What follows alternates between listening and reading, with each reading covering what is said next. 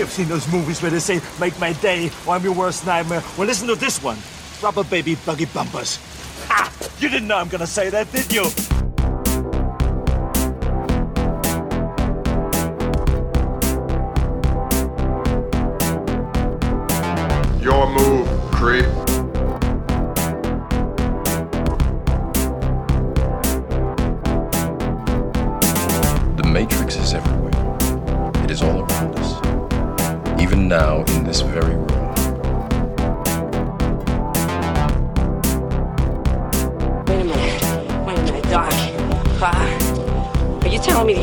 Time machine?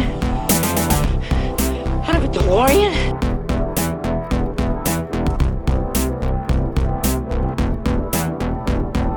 We came, we saw, we kicked its ass.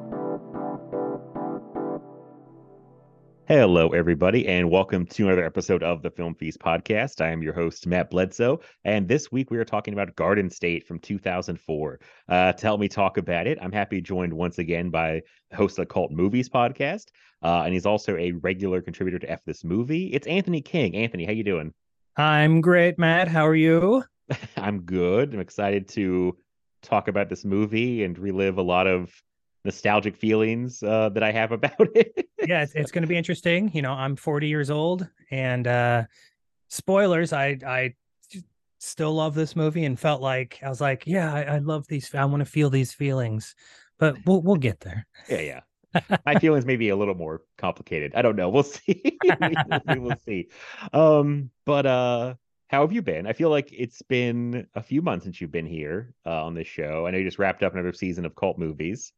Yep, we uh we just finished out with Lindsay on Duck Soup, which was great, and so I'll, I'll take I don't know six ish weeks off, and uh you know hop on some other people's shows, and then um I'm getting back into Neon Badges, and have a a new kind of not goofy, but like I'm gonna have fun talking about 80s cop movies, and it's not gonna be a regular thing. It'll be just extremely sporadic whenever I feel like. Um, so I got one with James Coddington. Coddington is that is that right? Is that his last name? Yes, that's Our right. friend James. Um, on Lethal Weapon 2. And then you and Mark are going to come on in February. We're going to talk about Blade Runner, right? yes, that's what I was like. We agreed to that, right? Yeah, yeah, yeah. yes, and yes. so it's that is it's a totally different uh thing from cult movies it's um i i may even do videos like uh put videos up on my patreon because i'm gonna be playing like commercials from the year of you know the movie whatever year uh that came out in Oh, and okay. it's it's gonna be a whole fun thing and just you know sort of goofy and um anyways uh so i got i got that going on but uh more importantly just relaxing not not having to worry about regular releases of a podcast for a while Yeah, that's smart. I envy you taking like extended breaks. So it's a it's a good idea. Um I am I'm excited to be on talk about Blade Runner on Neon Badges. It's very exciting because I'm a little intimidated to talk about that movie, but I feel good about it with you and Mark, so it should be fun. oh yeah it's it's going to be a blast and what's cool i've never seen blade runner 2049 and i Oh, will okay. have seen i i have the blu-ray it has the plastic on it i have to blow the dust off off the plastic before i take the plastic off because that's how long i've had it um but yeah it's also you know doing podcasts other people's or your own is a good excuse to actually watch the movies that you own Yes, yeah.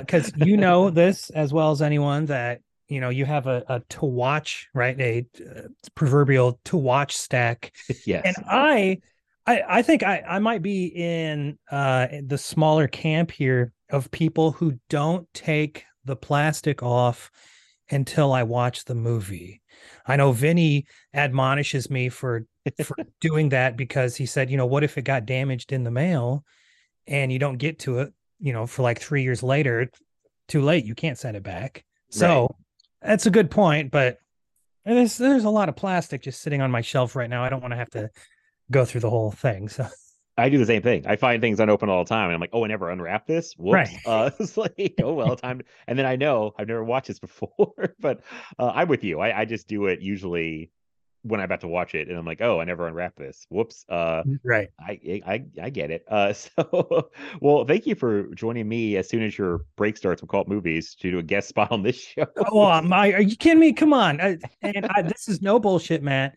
Um, pardon my language, Matt's mom. But yeah, Uh, it's I- okay. It's not a children's podcast. Right. This is my absolute favorite podcast to do and you and, and I swear to god that you are my favorite person to talk to because I don't know it's it's just it's so relaxing and I I feel like uh we but also your other guests probably feel the same way about you Matt. You just make it so easy and fun. So I am more than happy to to record with you always and forever Well, wow, thank you. That does mean a lot. And don't tell the others. Like, uh, I don't want to make anyone feel bad. Uh, someone else just told me recently I make it very easy just to talk because I who was that? I don't. I feel bad now. I forgot who it was because I mentioned me and Preston talked for three hours about Inside, three and a half hours of Inside Man. And someone's like, "You just do that. You just people just want to talk." I was like, exactly I don't yeah know what I'm doing. I don't. I uh, I appreciate it because I'm just I've been figuring this out for the past two years. Oh God, almost two and a Yeah, half. Well, Jesus. whatever you're doing, don't change it and, Okay. and don't start doing anything new because it's Okay. working whatever you're not doing. So That's okay. I fear change, so nothing will change on this show. it's fine. I keep doing what I'm doing. Um, uh, well, th- thank you. That is very, very nice of you. I eh, we were we do podcasts with lots of lovely people, so that does mean a lot. It's like, yeah. So yeah. I appreciate it. Um, uh, so yeah, I mean, I guess you know we do. Speaking of not changing things, uh, you know, we used to talk about things we've seen lately on this show. Did you have a, a couple things you want to talk about that you've watched lately? Yeah. Um, one of them uh, that I'll start talking about uh, was covered extensively on your uh, best of 2022 episode, and it was Mike Scott's favorite movie. Like a lot of people love this movie. I finally sat down and watched Ambulance Oh my god, for yeah. the first time today. Uh huh. and it's a movie that I wanted to watch all of last year, but you know, I I, I feel like I uh towards the end of last year, I I kind of went through, and if you read some of my uh columns at F this movie, it's me kind of processing my thoughts about watching movies, which uh, ultimately doesn't matter. They're they're movies. We watch them. What the fuck does it matter in life? Uh, nothing really, but they're fun to watch. They're fun to talk about. And so I, you know, I kind of went through this whole thing at the end of last year, and for many many years I've had a stick up my ass about like don't watch new releases because you know you got to watch the classics first, and there's so many to catch up on, and and so I always kind of held my nose high about that stuff. So like I only saw maybe 20 22 new movies last year, uh most of which were like indie horror movies. And so I I made some silly movie goals for myself this year, one of them being I want to see at least 60 new releases this year, which for me you know is like three times as, mu- as much as I watched last year, right? So that's a, that's a that's a lot. Yeah. Um, and so, uh, it- which my wife is thrilled about because I'm like, you want to watch a movie? She's like, what stupid old movie do we have to watch tonight? And I'm like, yeah. So, you know, being like, hey, honey, do you want to sit down and watch? You know, we watch Sick. Or no, I watched that by myself because she wouldn't have watched it. But like we've been watching, like we watched um the menu and you know, Oh, catching up from stuff last year, right? Mhm. Um, anyways, so sat down, watched Ambulance today.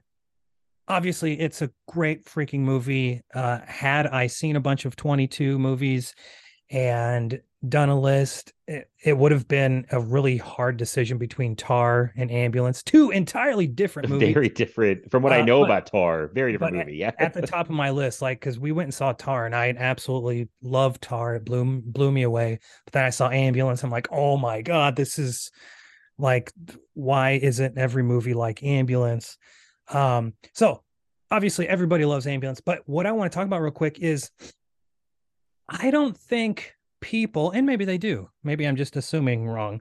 People take Jake Gyllenhaal seriously enough, in that he is i think one of our greatest living actors because he's kind of doing the the Pacino thing where he's just so unleashed anymore and you don't really know what kind of character you're going to get from Jake Gyllenhaal. And so, you know, I think of like End of Watch and I think of Ambulance and I think of especially uh of course it's leaving my uh, uh Velvet Buzzsaw, which I think everybody is dead wrong about. I think it's a masterpiece and in 20 years people will realize that it's a masterpiece. But I think Jake Gyllenhaal is doing something really special in Velvet Buzzsaw. Um, and then again here in Ambulance, like he is unhinged. And I know people loved Ambulance. Um, and and I thought the his brother, the black guy, I'm I'm looking up what what's his name? Um Ooh, uh, Yahya. I have a Abdul hard time. Mateen. Yes, second, right. pronouncing it. Yeah. so i mean inc- all the performances my god i was just i was blown away but i think people don't take jake gyllenhaal seriously they're just like eh you know because he was a pretty boy in his younger days and but you look at the performances from his younger days something like donnie darko and he's fucking crazy in that movie um, and it's and I think that's a masterpiece as well. Um, so I was just once again like like brought into the magnetic world of Jake Gyllenhaal when I was watching Ambulance today. Matt, are you a fan of Jake Gyllenhaal? Do you think he's a genius like I think he's a genius? I really like Jake Gyllenhaal. Yeah, I really like him. I think he had to go through that phase that Hollywood tries to filter handsome actors through, which is like you're going to be just a standard leading man when he's got like I think Pacino's a good preference because like he does all kinds of different roles, and I feel like Jake Gyllenhaal can do all kinds of different things and make it believable. Even though, yeah, he like did that Prince of Persia movie. Like he does some rom coms that weren't very good. I feel like so they tried to force him into these movies that were like, you know, like oh you're a handsome leading man, go do that kind of stuff. And I feel like when he does stuff like Nightcrawler, which I find Yep. amazing, uh, Velvet Buzzsaw, which I did not care for, but I'm glad you were ch- champion that movie because some every movie needs a cheerleader, and Velvet Buzzsaw I think came out to like a resounding thud to people. Oh, yeah. And you were one of the only people I saw who really enjoyed it. So uh, more power to you. and I, he's doing the weird thing in that movie. And Ambulance is like, on its surface, it's like he looks like some cool guy. He's got, a, but he's kind of got all these weird ticks, and not like an annoying kind of quirky way. But he's got like he brings a weirdness to that character when like other people could just played it very straightforward. I feel like he adds another layer to it. Um, so yeah, I, think he's a great actor, like one of our most interesting working actors. He got past the whole like kind of boring leading man phase and like could probably still do it, but I feel like he takes interesting parts too. You know. Exactly, and I I I feel like you know the the last few things I've seen him in, um, it it kind of seems a little and, and not not in a um method actor like Jared Leto type of way, but like it seems dangerous when you're watching him because you Mhm. don't he you don't know what you're gonna get, and so like I think Ambulance is a perfect example of one of those performances where eh, I, I didn't know if he was gonna kill the paramedic or not. I I honestly didn't know if he was going to survive till the end.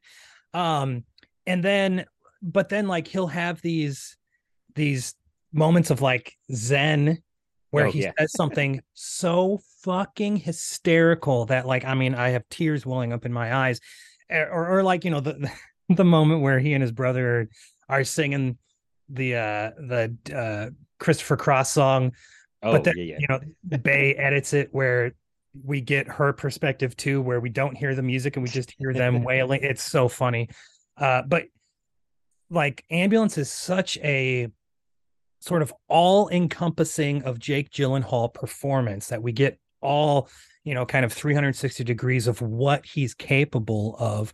Uh we don't get any uh velvet buzzsaw in there i don't think which is uh, really stands out because it's such a weird fucking character in that movie and i love i love his character in that movie um which you're not supposed to but we're flawed we're all flawed people matt. Um but anyway so yeah ambulances uh so so incredible um i haven't seen all the bays but is it's it's probably my favorite michael bay now the rock was always at the top because i really love the rock um but boy ambulance seems like it's going to be hard to top you know, if you're into Mhm. that big bombastic action stuff. And the other thing is, it's a movie that's almost two and a half hours long, but within 15 minutes, we're in the shit. Like Right. Yeah, yeah. It's forgot that. all action. I rewatched it and I thought, oh my god, we get on to the heist so quickly, but then the heist is over so quickly. Then you're in the ambulance on the chase for most of the movie.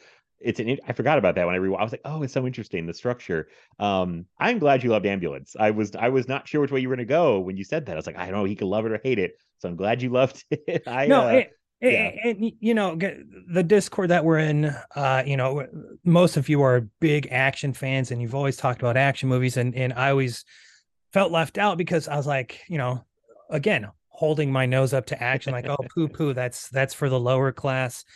and and you know uh, apologies to everybody because fuck man love what you love and i fucking love action movies obviously i i had i texted mike scott and i was like i need you to do me a favor send me a list of 10 action movies that i need to watch Oh. and he ended up sending over like 22 or 23 and i was like of course, yeah. if you have more than that, please send them over. And so I've been ticking them off. Uh, well, a, a couple so far. So, uh, but anyways, man, this year's going to be full of action, which leads me to my next movie, which I also watched today for Oh, the I think- first time. I thought I'd seen this before, but I hadn't. It's Hard Target from. Oh my god. Yes. so excited. Um, okay. so uh, when I was a kid, I was a huge uh, JCVD fan. Um, and so I, I think I kept confusing this with Sudden Death, which I just saw. Understandable, yeah. The, the beautiful Blu-ray treatment, which is great. Um, but Sudden Death, we watched all the time when I was a kid. Um, you know, Time Cop, all, all those, they all sort of, you know, no offense to the filmmakers, but sort of blend together. Um, which is why I thought I had seen Hard Target. Uh, but one of my movie goals for this year is to have John Woo, excuse me, be my most watched director. And so, you know, I'm, I'm going through a bunch of his uh, uh, home country stuff, a lot of Hong Kong stuff. And this was the first American, uh, one of his American movies that I watched uh, so far this year. And um, I didn't realize like this is where the snake gif is from. Oh yeah. punches the rattlesnake. Hmm um uh, so jean-claude you know is doing jean-claude he fucking rules in this. He uses a gun a lot which i love. And uh and then i i wasn't expecting lance henriksen to show up and be the big bad. Uh he was great of course. But i was so impressed with um arnold uh vosloo from uh the mummy played the the you know the mummy or the the king whatever in the mummy. Mhm. he, he plays like uh lance henriksen's right hand man in hard target and just like he is so scary in this movie. Such a bad bad guy. And uh uh but anyways it so fucking cool. And after like yesterday i watched uh one of his kung fu movies one of john woo's kung fu movies it's called uh, oh last hurrah for chivalry which is good it, it's no it's no shaw brothers kung fu um but uh it- it's really cool seeing because you know i like watched hard boiled for the first time was it last week or two weeks ago Yes, I remember. I was Um, very excited. right i want and th- that is by far my favorite john woo um i watched a better tomorrow 2 uh yesterday or maybe two uh, last week whenever it was. Um and so i- it's really cool seeing him transition over to the states. And hard target is you know you're basically watching one of his hong kong movies right? But just with jean-claude van damme. And the other thing is which which i think is cool is that it takes place in new orleans which i don't think we have nearly enough movies especially like action movies that take place in new orleans because it's a great setting i right. feel Yeah. It's right a great location. I don't know why mo- more movies aren't set there because I feel there's a good amount of horror movies set down there because it's very you got it's like old and spooky and has a haunted reputation, but like it's just a great location in general. But yeah, they don't shoot enough down there. I don't know what uh I don't know. That's weird. They should probably go down there more. But- yeah I, I uh where's this? I I was looking at this list, and so you know you have like JFK, of course, Benjamin Button, Cat People, um, but like I was specifically looking for action movies, and so you got Hard Times, Walter Hill's first movie, um, uh, this Jamie Foxx movie, which I haven't seen, called Project Power from a couple years ago. Oh yeah, Netflix movie I think that I forgot Okay. about until you said it. Um, Bullet to the Head, the Sly Stallone one. Oh yeah. um, and then Spike Lee. Speaking of Spike Lee, Spike Lee's Old Boy, but like that's about it for action movies. I think set in New Orleans. Um, Mhm. But yeah, like you're saying, like lots of drama uh, and a few horror movies. But other than that, you know, it's it's a really great, great location. I feel like, and I wonder if it's sort of tough to get permits down there because it's such a touristy place. You know, Yeah. it'd be hard to shut Yeah. down Bourbon Street, you know, right? So Then it's all about like getting tax breaks from the state and things like that. You know, where do you go? And uh, I bet the weather is probably a problem down there because you've got to deal with very, very humid summers, and then there's hurricane season, which is super unpredictable. And yeah, uh, yeah, that could be part of it too. Um, I don't know, but yeah, you're right. I it's it's very well used in Hard Target. Um, it's a very well used setting. That movie's amazing. I mean, the punching the snake when he jumps off on the motorcycle and like flips over the car the guys and it explodes. Oh my god. Uh, he like he like unveils his legs like a gunfighter out of his coat. Like he's like, chick, you know, like I'm gonna kill you with these. Apparently. I, I- there was a story that um Van Damme didn't want to use the guns as much, and like uh John Woo had to kind of keep pushing him to use the guns. Like he'd play. I remember it's like he'd play with the guns a little bit, and he put them down and want to kick people. You know, it's like kicking's kind of my thing. Uh, is probably what he was saying. But um, if you go way, way back in the Film Feast archives, I want to say episode ten or something. Me and Mike did our top five Van Damme movies, and Mike put that as his number one. I Oh, put as my number two, only behind Sudden Death. But I said to somebody la- late last year when I rewatched Hard Target, Kino put out a 4K of Hard Target, and it looks amazing. It's like one of the best 4Ks I think I've ever seen. Um, and I was like, oh shit, no, I think Hard Target's my favorite Van Damme movie. like, nice. um, still love Sudden Death, but uh, Hard Target's just such a great action movie. Um, and still feels like a, a John Woo movie. like he really, he For sure. Also, Mike told a story about Sam Raimi like really protecting John Woo because Sam Raimi's like the producer on Hard Target, and I think okay. the studio was like kind of trying to interfere, like what the fuck is this guy doing? And Sam Raimi kind of like protected John Woo from a lot of that stuff. So, um, Is this his first American movie? his first American movie, yeah. okay. Because he did hard Tar- hard boiled. This confused. Hard boiled was ninety two. It was his last like Oh, and then movie. the next year does Hard Target. Yeah, Interesting. he went out with a friggin' bang for hard boiled. like, Oh my, are you well? So speaking of that, something I've noticed with with uh you know like the gun usage in John Woo movies, especially those like big shoot 'em up movies, uh, Better Tomorrow, Hard Boiled, Better Tomorrow Two, Hard Target type of thing, is that and and I haven't really noticed this in other movies that when one of his characters uses like a pump shotgun Mhm. where, where you're using shells, right, that are full of beads or whatever the fuck bullets are full of. Like you in hard boiled, uh, he does it perfectly. That uh, when when uh, um uh oh what's King of Cool? What the hell's John uh, Chow Yun Fat. thank you, Chow Yun Fat walks into one of the labs in hard boiled, and there's like a, a row of guys there. His partner takes out two, and then with one shot, Chow Yun Fat blows away the two other guys because the shotgun blast right sprays Oh yeah, yeah. right, whereas like a, you know a, a rifle or a, a pistol like just shoots one bullet straight ahead. I don't know shit about guns, but I, I know that that shotgun sprays yeah. beads or whatever the hell they are. And he- like John Woo used that. So like one shotgun blast would take out two guys that stood far apart because you know the spray. And so I, I was just like, God, the details, like the way this guy's thinking about the bullets and you know, it, basically, which I I bet he's thinking, how can we kill more people? Well, we'll use a pump shotgun that can spray bullets hmm type of thing.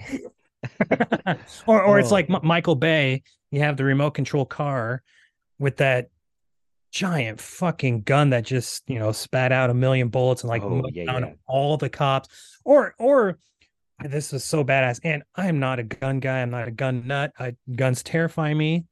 But they're really fucking cool movies. That's that's my stance on them. I mean, honestly, Yeah. it's like When- when uh Gyllenhaal and his brother are at Poppy's and like they know they're gonna die, and Gyllenhaal's like, you know, we're in different places. You go left and I go right. You go left. Why can't we both go left? Go left. And then they do that. They have their machine guns and then Mhm. like they just turn and circle and like mow everybody down. Like when I think about a machine gun, that's what you would do, just like fucking mow down everybody. And a lot of times you don't see that in movies, but like Michael Bay and John Woo were like, yeah, that's like a million bullets in in a minute. Yes, you can kill lots of people. So, anyways, uh, again, guns are bad.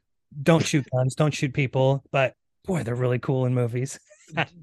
Smoking and guns, very dangerous in real life, very cool in movies, very cinematic things. You know, I, I I have to be um well, I'll say grateful that uh when I saw Fight Club, uh not Fight Club. Oh, it was Mel Gibson smoking in a movie uh in 1996 and I was like, he looks so cool. I'm going to start smoking. I started smoking. Thank Uh-huh. God I didn't, you know, instead pick up a gun and just start shooting. You know, I I smoked instead. So, but yeah, I, I'm with you. Smoking and guns, so cool in movies, so bad in real life. Don't do either. Don't do guns, kids. It's an important message to for our guns. listeners. Yeah, those were if those. If, I don't have anything else, but those are two great picks for, especially for talking to me. Uh, Yeah. like I- well, yeah, yeah. They're they're curated picks. oh well, I, I appreciate you feast, curating those to me. Uh, uh, glad you enjoyed both. They're both Yes. awesome. Um, I forgot. So last year you started off watching like John Woo's The Killer. Am I correct about that? that like, was my very first movie, yeah, of the year, and I was like, was oh, is gonna be hard to beat. was Hard Boiled your first movie of this year or one of the first? Mm, Well, no. I'll tell 'Cause you I was going to say, I was like, I like the tradition of starting the year off with a John Woo movie. That's, That that's should be the way to go. No, I didn't get to Hard Boiled till the seventh.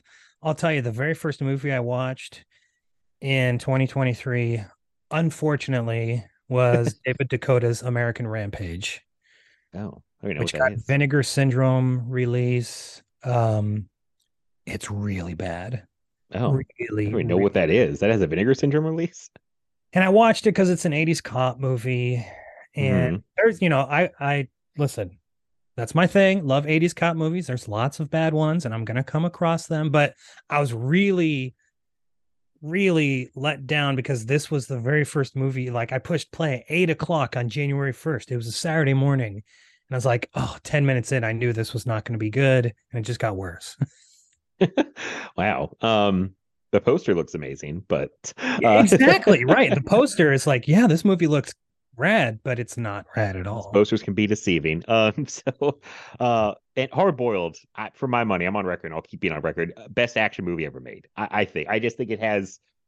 th- I really, I will stand by that because I think just on the strength alone, it has three amazing set pieces that start the movie, the one in the middle, and the ending. The ending shootout in the hospital is like fucking incredible. Like it's just one of the greatest things I've ever seen. Um, uh, so yeah, I uh, yeah can't talk enough. I have like a half recommendation for a John Woo movie because I didn't finish it yet. I literally last night started watching. Um, have you heard of uh, Bullet in the Head? Is it Bullet to the Head? Jesus, I'm gonna. Uh, well, I mean, it's it's in my watch list now since I'm going to try to watch all the woos or all the woos that are available. that one's pretty hard to see. I had to go on like eBay and find this kind of janky DVD uh, that I'm not sure how official it is because it, it does this thing where it like splices in footage and it's one of those times when it's very obviously spliced in because it's like the quality dips dramatically you know? It's like Oh yeah, they they found the elements but the elements weren't in good shape so it's like they still spliced it. Um but it was it's like a two and a half hour long movie and it's a very harrowing movie but uh i can just tell you with like 40 minutes to go uh it's incredible. It's really really great. Um i know I- how it's gonna yeah yeah. I, I have it on. Is it in? Uh, this is this this would be one of his Hong Kong movies. yes this is 1990 so Okay, so it'd be in uh, Cantonese probably. Um, I go to certain websites. it's sometimes su- subtitles are available, sometimes they're not. This is I don't know if subs are available on this copy, but uh, it is on one of one of the websites that I I frequently visit for Mhm. movies. movies that you can't like rent anywhere else. Oh yeah, right? it's Yeah. it's impossible to see. I finally caved in and bought a like I said a DVD off of eBay. I'm not sure how official this DVD even is. I'm looking at Right. it going like who made this? Where did it come from? Um it's it's not a bad DVD. There's just a weird thing with like the inserts of like I guess there was multiple cuts of this movie. sure. Some stuff got lost. Um that's a weird. I don't usually do a half recommendation, but I we were talking about John Woo. Uh Bullet in the Head is incredible. It's like his like take on Deer Hunter or something, you know. Oh yeah. Like, I mean the cast, Tony Leung, Simon Yam, Mhm. pretty incredible. Yeah, yeah, yeah. It's it's. I mean, it is. It'd be a great. uh I don't say wait this long, but it, I was like, this would be a great Sad Vember movie because it is Oh. fucking harrowing. It is like it is uh exhaustingly. Um, it's just rough, but it's very. It's great so far. I, I'm after we get done, I'm gonna go finish watching it. But um, uh, as far in as I am, I'm like, this is pretty great so far. But um, it was just too late last night to keep going. I was like, I gotta Sure. save this. So um. Okay, otherwise I only have two things to talk about. And I don't know if you would mind me mentioning this because you had an idea for like a project this year. Yeah. That involved 1971 movies. Yes. Go for Okay. it. That I think me and Lindsay have both signed up for this where Oh, Matt, where it's canceled. okay, well thank God I only watched two of them. No, uh so no, I'm i was kidding. looking at how many movies came out in 1971. I was like, this is this is too much. This is this is way too much. And so I yeah, mean, I, la- last Sunday when we record, I was like, uh, Lindsay, I don't I we can't do this. And she's like, Oh, thank God. So I'm telling you now, Matt, uh, cancel the 1971 plan. Oh, okay. Way too many movies to watch. Okay, well, I I watched one. Uh, Oh, good, good, good. it was a good one too. So it's funny because I think I'm still gonna try to watch them more because there's some.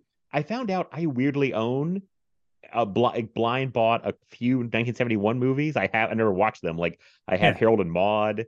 Oh yeah. Straw Dogs. Um, I have like literally this is biz- very bizarre, maybe only to me, but on I have like this shelf that's like movies that I need to watch. Like they're movies I bought but never watched them, and literally like in a row, I had four Italian Giallo movies that were all from 1971. Oh, weird. And I hadn't, and that was before I didn't plan it that way. That's before you told me. Like I, Yeah. I start pulling them off the shelf, and I'm like, wait, I own that one. It's 71. I own that. One. I'm like, wait, these are all 71 movies. It was very, it was very weird. Um, Yeah. but uh, yeah, I I thought we were gonna do a top 50 or something. So, uh, good pretty scary. I mean, we, we we can we can. I like that idea, but maybe if we pare it down, I like picking a year, but Yeah. like even even pare it down to a genre, maybe like you know horror movies or crime movies or something. So, eh, because if if we're going to say a top fifty, then you need to watch at least Like you know 100, like a hundred exactly, right? yeah. I, I don't want to do that. I don't want to make anyone else do that. I've seen I I went through and tried to piece together all the 71 movies I've seen in the course of my life, and I only had like 20. Like I oh, like, really? I was like, I've only seen 20 movies in this year. I got a lot of work to do. See, I Um, I picked 1971 because out of the 70s, that's that's the year I had seen the most. Oh, I had uh-huh. seen most 1971 movies, and I was like, okay, well, that's less work for me. But that's I don't that's know, I don't way know to what year I would have the most from, from the 70s, but uh, I was like, ooh, 20. I got a lot of work to do. But we should It's- do it- I'm- something. I'm, gonna watch. I'm gonna watch Yeah. a lot of. I need to watch more modern movies and like because, you know, I love the 70s. The 70s Mhm. are great. I watch a lot of 70s movies, but like, I could watch. They make. They still make movies. Did you know, Matt? They make movies still today. They do. That, maybe And too so- many movies. Maybe Yeah. too many movies. I, Uh, you know, I, can't I should watch some of those. So, anyways, Good idea. we should do something on cult movies like in December like maybe pick our top five 71 movies or something. Yeah, like, exactly. Yeah, I got I got that pretty locked out, but I was just like a little something because now I'm I looked. There's a lot of good movies in that year. It's a good year. for seriously. Yeah. Um, so I watched all that to say I watched uh Play Misty for me. Oh, Eastwood's directing debut. Uh, Yeah. stars in it. Um, Clint Eastwood owned 1971. Holy shit! Dirty Harry, Play Misty for me, and The Beguiled, all in one year. I was like, this man, he just owned that year. Um, he must have been very tired after that, but um, I like all those movies. Play Misty for me, maybe my least favorite of the three, but it's a very stiff competition because I really, um, I love Dirty Harry. I really like The Beguiled. Play Misty for me is pretty great. Uh, he's a DJ in California. This also might be where he fell in love with that town that he was the mayor of, Carmel, California, Carmel, uh, like um, I think because it keeps coming up. I'm like, is this where he started falling in love with this Oh, town? so um, and he's this radio DJ who is a woman who calls all the time and, and asks him to play the song Misty for her. Um, finds out she's like an obsessive fan played by Jessica Walter, who I'm sure most people would know as Lucille Bluth on Arrested Development. Never seen her like this. 30 years younger than I've ever seen her. Um, I think she kind of steals the movie. Like she's cool. uh, she's great. Um, she's a little bit. I that's also criticism. People saying she's kind of like a one note crazy person, and this is kind of like Clint Eastwood saying like, "Aren't ladies crazy?" You know, like women Well, women be yeah. crazy. Um, like and uh, it's a little bit like that, but I think she's so good in it and so scary that her. I mean, her performance is it's a great performance, even if it's a little bit like we don't really know much about her or why she's like this. She's just crazy. Um, but it becomes like almost a little bit feels a little Giallo influenced by the end. Oh yeah, definitely. Yeah. it's uh it's a pretty cool little thriller um i always love when like like the stalker movies when someone gets like progressively crazier like and it just keeps escalating like he, Clint Eastwood tries to go to lunch with this woman who's just literally trying to offer him a job or give a, a radio show and jessica walter shows up at the lunch she's like she's like really? This is what you're doing? He's like drag her out of there because she's ruined the deal. And just like someone wrecking your life in that way is uh, for me entertaining to watch I guess. Oh, yeah. But, um but scary to think about it what's happening to you because it's like what do you do? Because it's like the police don't seem to want to help him um i don't think he he doesn't want to like do anything extreme like you know beat her up or kill her anything obviously it's sure. like so how do you get rid of her it's like she knows where he lives it's this whole thing like um it's uh, it's a very entertaining little thriller i really i really enjoyed it um and the other thing i talked about speaking of movies that are very hard to see but there's a decent version on youtube was a movie called enemy territory yeah. I saw you watch that. have you seen this Uh, I can't. If I, I I've forgotten it. If I did, Okay. but it, it it it was on. Uh, you know, I have the master list for the Pure Cinema podcast, all their official picks. Mhm. So it's it's it's on that list, and so that's where I would have heard about it. But yeah, that's where I think I heard about. It. They brought up at some point for something, and uh, it's from 1987, and it's basically a siege movie. An insurance salesman goes to this apartment building in a rough part of town of uh, New York City, um, and his boss is like, he's like, "I'll do it on Monday," and he's like, "No, you need to go today to get this insurance policy signed," and He's like, but it's going to be dark, and he, so he goes and gets he he needs it for his job or something. So he goes in there, uh, and it's like a a known tough, like a bad area, kind of like they treat it like um Cabrini Green and Candyman. You know, people just don't Sure. go there. You just don't go there, and uh, the people live there terrorized. There's a gang called the Vampires, great name for a street gang, led by Tony Todd himself. Speaking of Cabrini Green Candyman, yeah, um, who plays a character named the Count. That's his name in the gang. Um, and they're a very scary gang. Like it, this movie is rough. Like they like the movie does not pull any punches. Um, the, the insurance salesman goes, he he causes some trouble because he like he he just he literally just taps like one of the gang members, who's like a little kid, on the shoulder for like where somebody lives. And the kid's like, "Don't touch me!" And then it's like becomes like a thing. Like you touch this kid, it's like I just tapped him on the shoulder. Um, and then chaos breaks out. It's like then it becomes like a, a fight, and the main guy's name is Gary Frank, who I don't know from anything, but looks like he did a lot of TV in the 70s and 80s. Um, he's the insurance salesman. He teams up with this blew my mind of all people, Ray Parker Jr., the man who sings the Ghostbusters theme song. Uh, is a guy just in the apartment and he saves Gary Frank and they team up. And Ray Parker Jr., not a bad actor. I don't know how much acting he did. I didn't know he acted at all. I thought he was, you know, good. I thought he was good. Um, and it's just the two of them trying to survive this gang. Almost becomes like the it almost becomes like the raid, but with obviously way less martial arts. right. And by way less, I mean none. But uh, it just the, the idea of being stuck in an apartment complex and everyone there is out to kill you, basically. Um, there are some neighbors who are just like you know living there, mind their own business. Um, because everyone's being terrorized by this gang. So they cut, people try to help them. One guy tries to help them. Jan Michael Vincent Hell yes. shows up as this like Vietnam vet who is in this like motorized wheelchair that shoots like darts or something. like he's got a whole. They go to. Michael Vincent's apartment. He has like a whole fucking rack, like a wall of guns, like a whole armory in his apartment. Um, it's bananas, and it's just like them trying to survive the night basically, and uh, and just make it out of the apartment and get help. Um, yeah, it's a pretty. I thought it was a pretty great little siege movie. Um, I think some of the like I don't know social commentary or racial politics are little not PC nowadays. like, but Sure. um, I don't know. I, you know, I don't know how else to say it, but it's it's just at its at its core, it's just like a pretty good uh like survive the night siege movie that I thought was pretty entertaining. I watched on YouTube because there's literally no other way to watch it. Yeah. Um, I'm very confused why it's not out from Vinegar Syndrome because I saw it's an MGM release. And MGM seems pretty open with their catalog. yep. Like yep, I think Shout Factory does it, Vinegar Syndrome does it.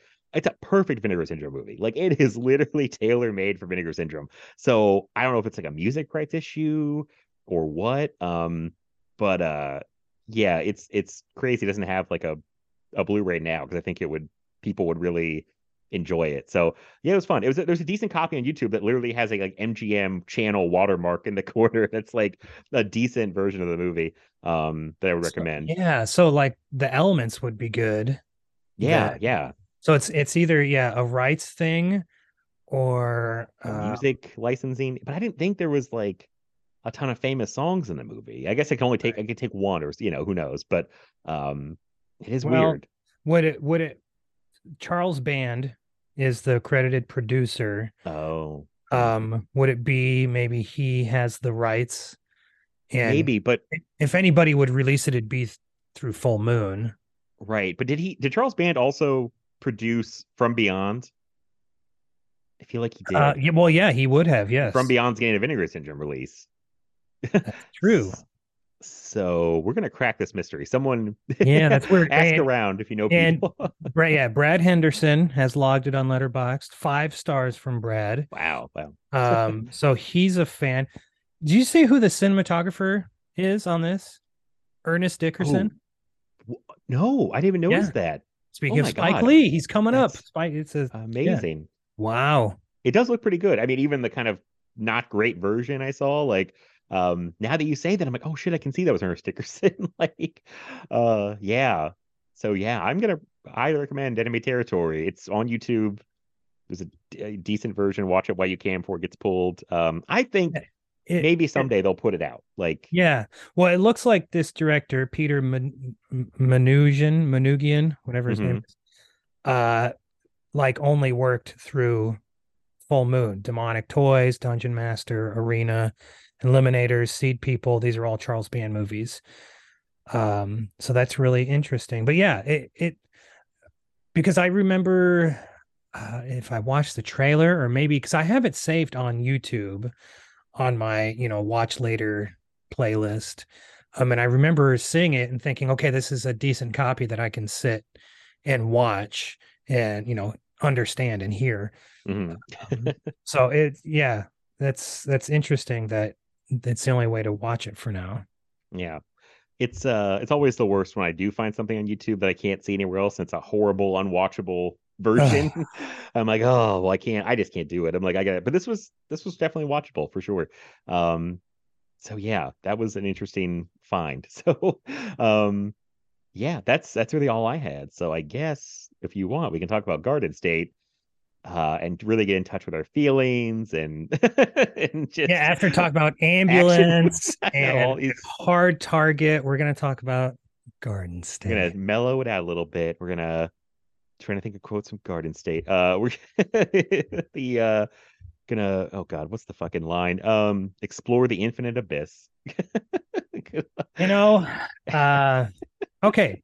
I already said it at the top. hmm Um, oh, you know what, Matt? Before I forget, I, I don't mean to intrude here, but I, I found um an advertiser for you. Oh god. And no. this this uh very real, not pretend company reached out to me and I said, Hey, I'm I'm doing this podcast. my buddy Matt. And um and I have a little read here. Um if if you don't mind, And No, it's fine. um, so here in the Midwest, I don't know about you, Matt, but it's it's the dead of winter. Uh, I took I took Emma for a walk earlier, and I was just cold as hell. The the woodchucks are hibernating. The birds are all huddled together up in the trees and and their nests, and the squirrels continue to gather those fallen acorns and and hide them, you know, away in their wherever they hide them. But Matt, with the bushbuster, there won't be any need to uh, squirrel away those nuts. Okay, gone are the days of the communal scissors used from everything for you know craft time with the kids to cutting stems off the roses uh, to trimming that unsightly thatch growing more and more unwieldy by the day underneath those bvds uh, matt you know what i'm talking about. Winter will be gone before we know it and it'll be time to take those trunks out of the mothballs. Well matt with the bushbuster say goodbye to those spiders trying to escape from that speedo. Why not get ahead of the game this winter and start polishing those family jewels with the bushbuster when you step out of the shower and that vanity light hits those coolions you'll be blinded i mean absolutely blinded by the sheer luminescence reflecting off your freshly shorn scrot. Uh, right now matt for listeners of film feast exclusively all they have to do is call 1-888 2 go nuts and they will get a 30 day free trial. That's 188 246 6887 and mention Film Feast. If you're not 100% pleased with your smooth ghoulies, send the Oh. Bushbuster back free of charge. You don't even have to clean it. Call 1 888 2 Go Nuts and mention Film Feast. Bushbuster. Bush that bush. Nope, let me try that again. Bushbuster. Bust that bush back to bald. So, Matt, you get to keep all the profits. oh wow, that you. was incredible. I appreciate the effort you gave in making. Speaking of smooth balls, oh dear God. No, oh my God. Should we have to disclaim that that's not a real thing people should call? yeah, I don't know if you call one eight eight two go nuts. What I mean, I don't know what's going to happen. Uh, someone can try. I don't. I let I us know. Can't, can't make any promises. Uh, people don't know, I should probably explain the backstory to that.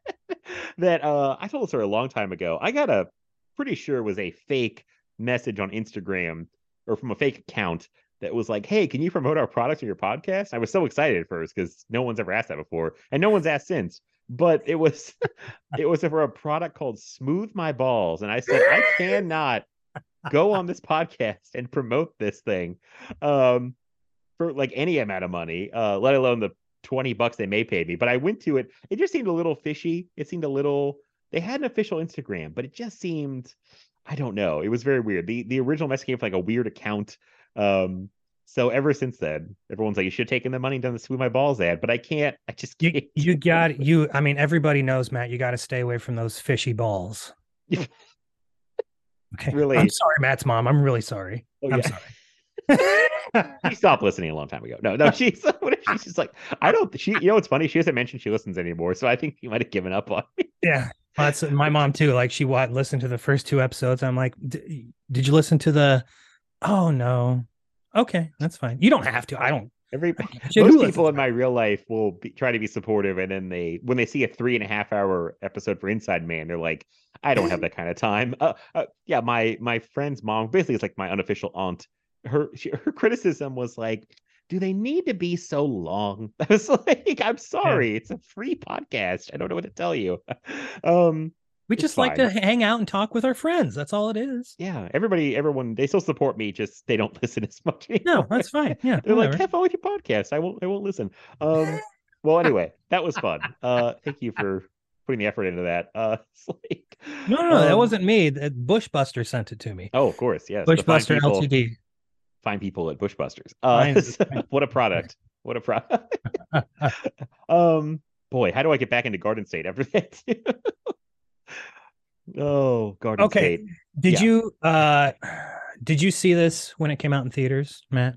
Oh, Anthony, I have a whole story about seeing this in theaters. So Oh, I can me too.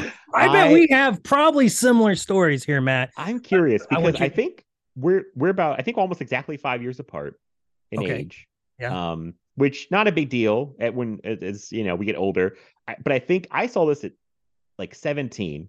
So you would have been probably 22. I was 22 when it came out. So I feel like it's funny. I was thinking, wow, that gap of five years, people's lives, I think, change dramatically. yeah. oh yeah, from- you're, 'cause I'm still- who you were when you were No, 17. I'm still in high school. Like I, that's the summer between junior and senior year.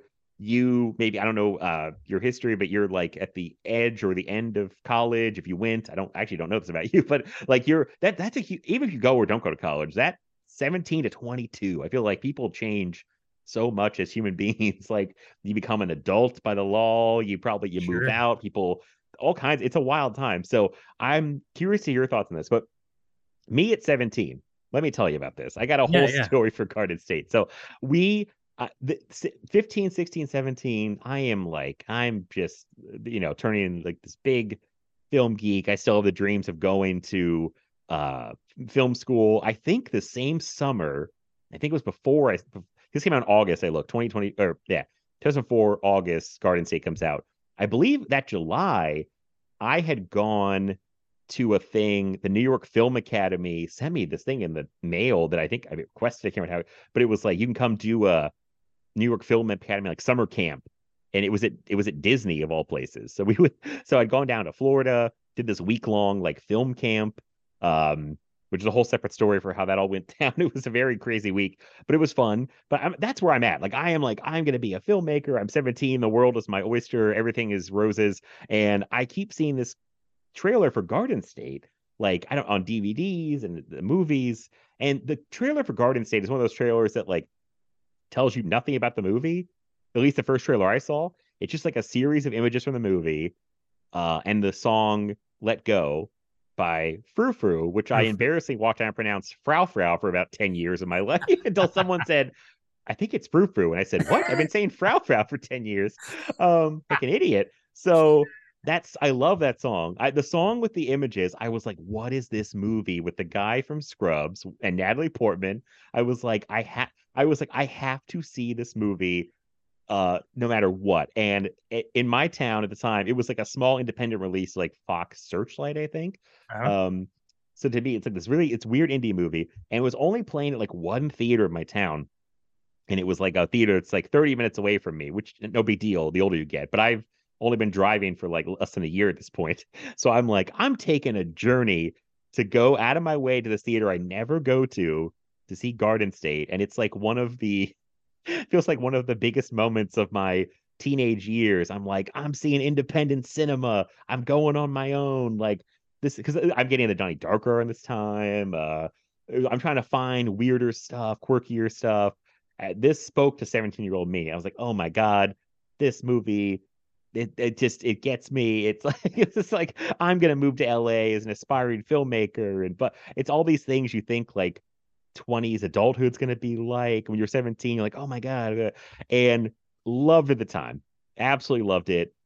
Embarrassingly enough, I was showing this movie to girls that I would start dating up to like 10-ish years ago. I think I finally stopped. Uh I'd be like, listen, we gotta watch Garden State. It's gonna change your life. I was like Natalie Portman with the headphones, like, you know, the song will change your life. And then like so I kept like forcing people to watch Garden State. I don't think it ever went over well, honestly. Like I don't think anybody like people would like tolerate it. Girls would be like, yeah, I liked it, but I don't think anybody ever like loved it. Um eventually I stopped doing that. it's like and the movie kind of started to lose a lot of luster after a certain point. I haven't rewatched it for a few years at least. I think the last time I logged in Letterboxd was 2018. And I think before that it'd been a few years. So um yeah, it was that's the that's my setup for this movie. It was very important to 17 year old me. I have way more mixed feelings about it as a 35 year old. Um so it's very different now. So I'm curious to hear Anthony's side of the story about Garden State. Well, yeah. So I'm 22, and I, I was never, um, I don't know, a, a, a bad guy, a bad, a bad kid, a bad person, um, except for the fact that like I had the form of toxic masculinity where, um, I was so emotional all the time. I was like Zach Braff's character all the time and i'd use that to you know try to guilt people, uh, but mainly girls into like going out to dinner with me or like, you know, uh, oh, can I come over? And well, I'm I'm with my friends right now. Well, I really need to see you. Can I? You know, that type of thing. And it's Mhm. horrifically embarrassing. Um, and like, you know, I've I've gone back and and apologized to uh, a few of those uh, lovely women because like that's bullshit. Any any uh, stupid boy that does that is is not worth uh, you know, uh, their time, especially. So uh I had dated this girl in high school and then like broke up like after 4 years maybe. And so what is it 20 no it's 2002 2003 mm-hmm. no we broke up about 2004 and we broke up because I started hanging out with her friend. So this girl that I was dating went away to school 4 hours away I stayed home. I did not go to college. Well, I went to college for like a year, but just kind of pissed everything away.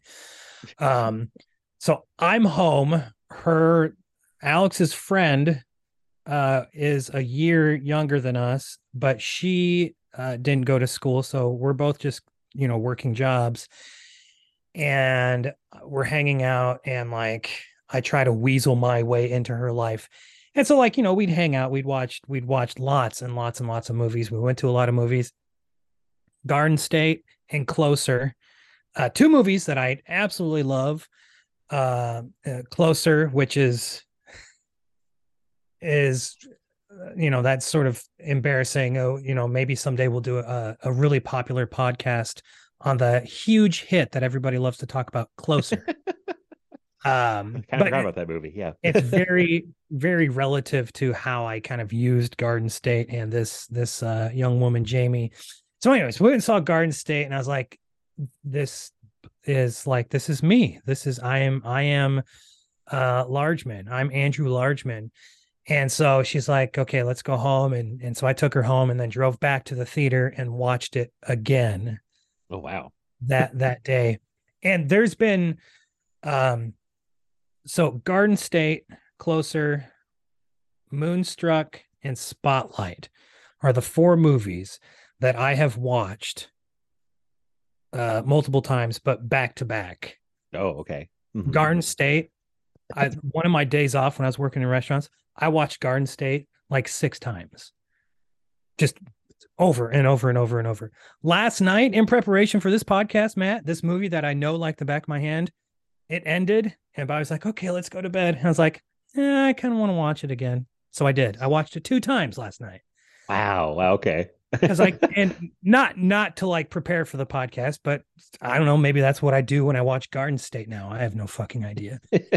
Anyway so like f- for a couple years after garden state came out i sort of modeled my uh behavior after like trying to be like andrew largeman and like oh pretending to be like really depressed and like i you know i just trying to guilt people into being my friend and guilt girls into to dating me and all this dumb shit uh so i watched it maybe 50 times in the first maybe four years after it came out and then Oh, I, wow. I didn't watch it again until 2017 Mhm.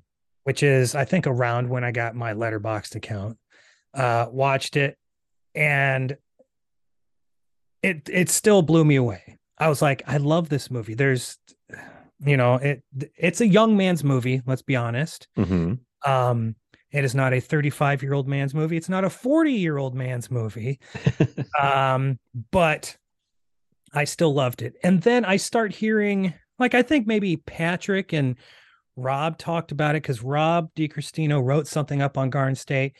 I think Rob is same age as you. I think Matt we're almost exactly the same age. Yeah. Yeah. Like, and he has the same feelings like he loved the movie when it came out but now he kind of struggles with his feelings and i was like let's just like it's okay to admit we love this movie uh, but then i realized like a lot of people felt like that like they kind of Mhm. grew out of it and so when i re i hadn't rewatched it since 2017 till last night and I watched with Bobby, and I'm like, okay, we're gonna sit here, we're gonna pick it apart and figure out why people don't like this movie. Some people call it problematic, and this, that, and the other. And I still couldn't figure it out. And uh, the only thing I assume, and like my friend Antonio from uh, Cult Worthy podcast commented, he said, I was so into this movie when it came out, and then I rewatched it when I got older and realized it not for me anymore. And so many people feel like that, but for some reason, I don't. I still love every bit of this movie, uh, while also admitting it's a much younger man's movie. I'm married. I've been with my wife for like 15 years. We have two kids. Uh, this is not a movie about a married man with children. yeah. You know, it's about it's a 25 year old man and a, you know, a 22, 23 year old young woman. Um, like I said, it's a young person's movie, but I still love it. I think probably mostly wrapped up in nostalgia. Yeah, I I was thinking like, man, I cannot separate myself from the nostalgia, the strong feelings I have for this. This is like somebody that I was like really in love with, and then like nothing bad happened. We, we it wasn't like a bad breakup, but we broke up, and I just but I still have fond feelings toward them, but I know it's not going to work out. I guess the or there's there's just reasons that's like, well, clearly we weren't the right thing, but um, I I, I was gonna ask you because I'm a little unclear. Zach Braff's supposed to his character is supposed to be 25 or I thought he was old like 28 29. How old is he supposed to be? Uh, he's 25. I think he says he's 26. Okay, Um, Peter Sarsgaard says he's 26. That blew my fucking mind because I'm like, that is a rough 26, Peter Sarsgaard. Then I looked it up. Peter Sarsgaard actually was 33 when they made it. So that makes way more Yeah. sense. I was okay. So I was like, whoo, I was like 26. I was like, what the fuck happened? Well, I mean, Uh. his home life, Jean Smart, and we'll get to the cast in a second, but it's like everybody shows up in this movie, right? But like if Yeah, living I- a life of constantly drinking, constantly being high, living a a life with a mom, like, and no offense to her, but like, you know, smoke filled house. um, yeah. And yeah. then, you know, you're you're probably working on two, three hours of sleep a night. Um, Mhm. at 26, that's probably what I looked like.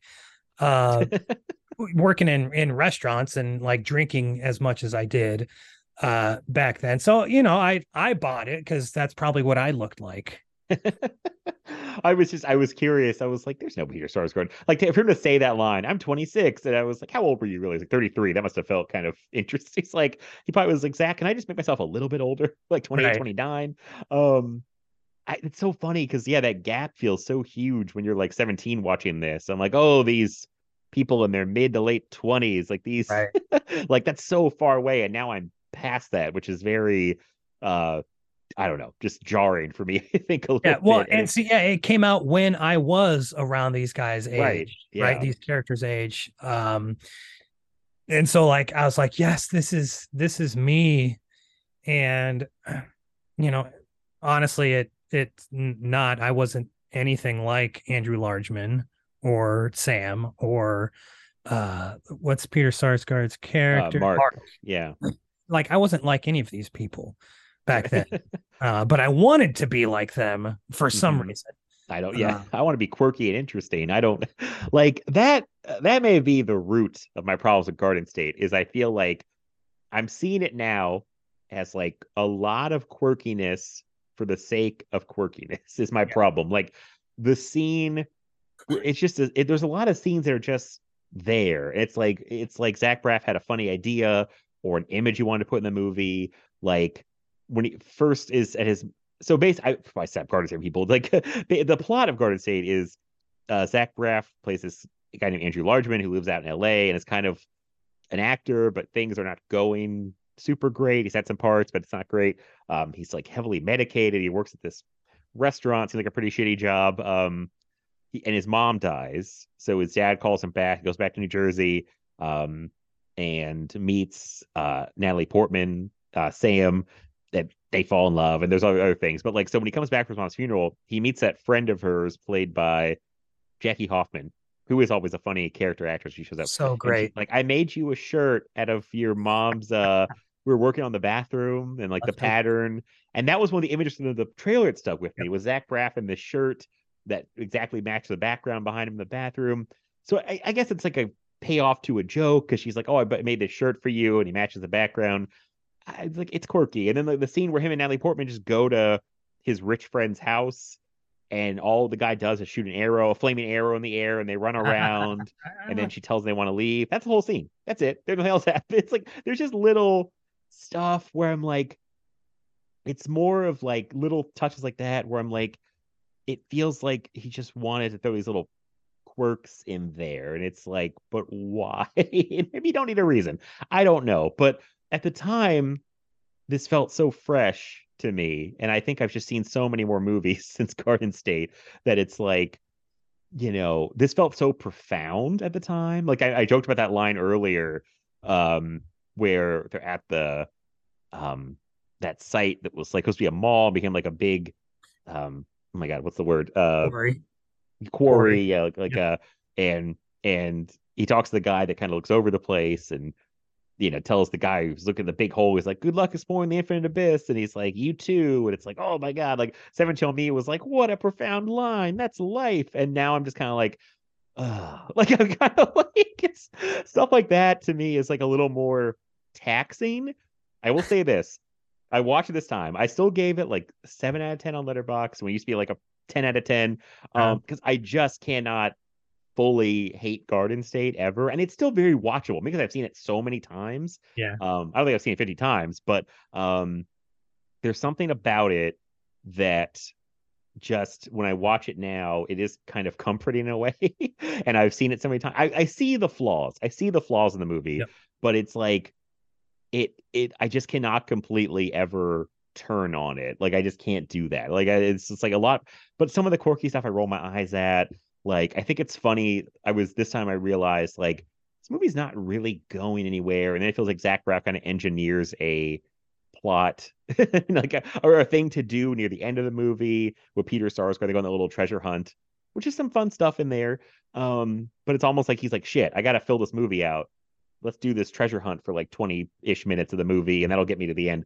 Um, you know, there's I, and I don't think he's a bad filmmaker. I think like he didn't ha- he, this he made this like a million dollars. You know, it's a good amount of money, but um, so I was thinking like I don't think his filmmaking's bad. I think some of his writing's kind of questionable. like, and I I have a harder and harder time buying the Natalie Portman romance with him because I don't know. It's so quick, and ah, I, it's like I go back and forth. Like I'm like I don't know why these two would fall for each other this hard, this quickly. Like I don't think there's much there giving me the feel of like I don't know that they would do that. They're like two damaged people who find each other. Okay, sure, but I don't know. That she is also like textbook manic pixie dream girl. Like Yeah, she, oh, yeah. I don't know if that term came up before or after this movie. I think it was around this movie, and I'm like looking at this. I'm like, oh my god, she is like textbook that. Like it's just it's wild. Sorry, I just laid a bunch of complaints on the table. I apologize. no no no no and and you know what they're all valid and and like you're saying about trying to divorce yourself your feelings for garden state uh, your nostalgia for you know the actual uh, technical part of the movie and i admittedly cannot do that this is absolutely a 10 out of 10 movie for me looking at it as as just a movie you know maybe it's a two and a half to three star movie uh because there were some things uh and like it was a lot of the editing and like music editing was really i was like ah, you should have done this. And me saying that that's laughable. What the fuck do i know? Nothing. Um but i i just i i simply cannot divorce my love my nostalgia uh and love of this movie from the actual technical aspect of it i understand like this is it's almost like uh zach braff uh putting his dream girl on screen or every white boy's dream girl on screen in Natalie Mhm. Portman. And admittedly, I have forever had a crush on Natalie Portman, um, as I'm sure many, many, many, many people do. Um, and I think she's very funny in this. There are, I did, so 10 out of 10 movie. but I did find myself cringing a few times last night. Mhm. One of the parts is, and I have always cringed at this when they're in her bedroom and she Oh, does God. like the the weird, Oh, the part I sent, I, I sent yeah, you the that gif you sent me, and I was Yeah, like, yeah. oh, that's my least favorite moment of the movie, Matt. Thanks. might be mine too, Anthony. That's why I was like, It is. It's Yeah. so embarrassing, and like, it's one of those where I'm sitting there and I feel embarrassed for Natalie Portman having to do that in front of a camera, and now millions of people have seen this. I'm embarrassed for her. But then, like immediately afterwards, she's like, "Now you have to do something." And the thing that Zach Braff does with his finger, like, fucking kills me. I think it's hysterical. But here he is making her do the really stupid, really, really stupid thing, uh, and embarrass herself. Uh, and then he gets to just sit there and do. But I think it's funnier than shit. Uh, so that's I have always, ever since the first time I saw this in the theater, I've always cringed at that and been like, oh God, this is so embarrassing. Um there are so uh I won't lie to you, Matt. I won't lie to your listeners that I did tear up at my usual three spots. oh, okay. Last night, one of them is, and I'm just I'm I'm being completely honest with you here.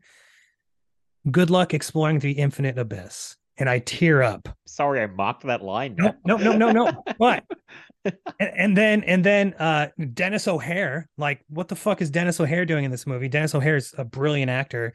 Um, you know, obviously lots of people love Zach Braff. Um, and you know, it for all intents and purposes, he sounds like he's a, a very decent person. Um, so it's nice he got a bunch of people that like him to be in this movie. Anyways, uh, good luck exploring the infinite abyss. And then Denis O'Hare says, You too.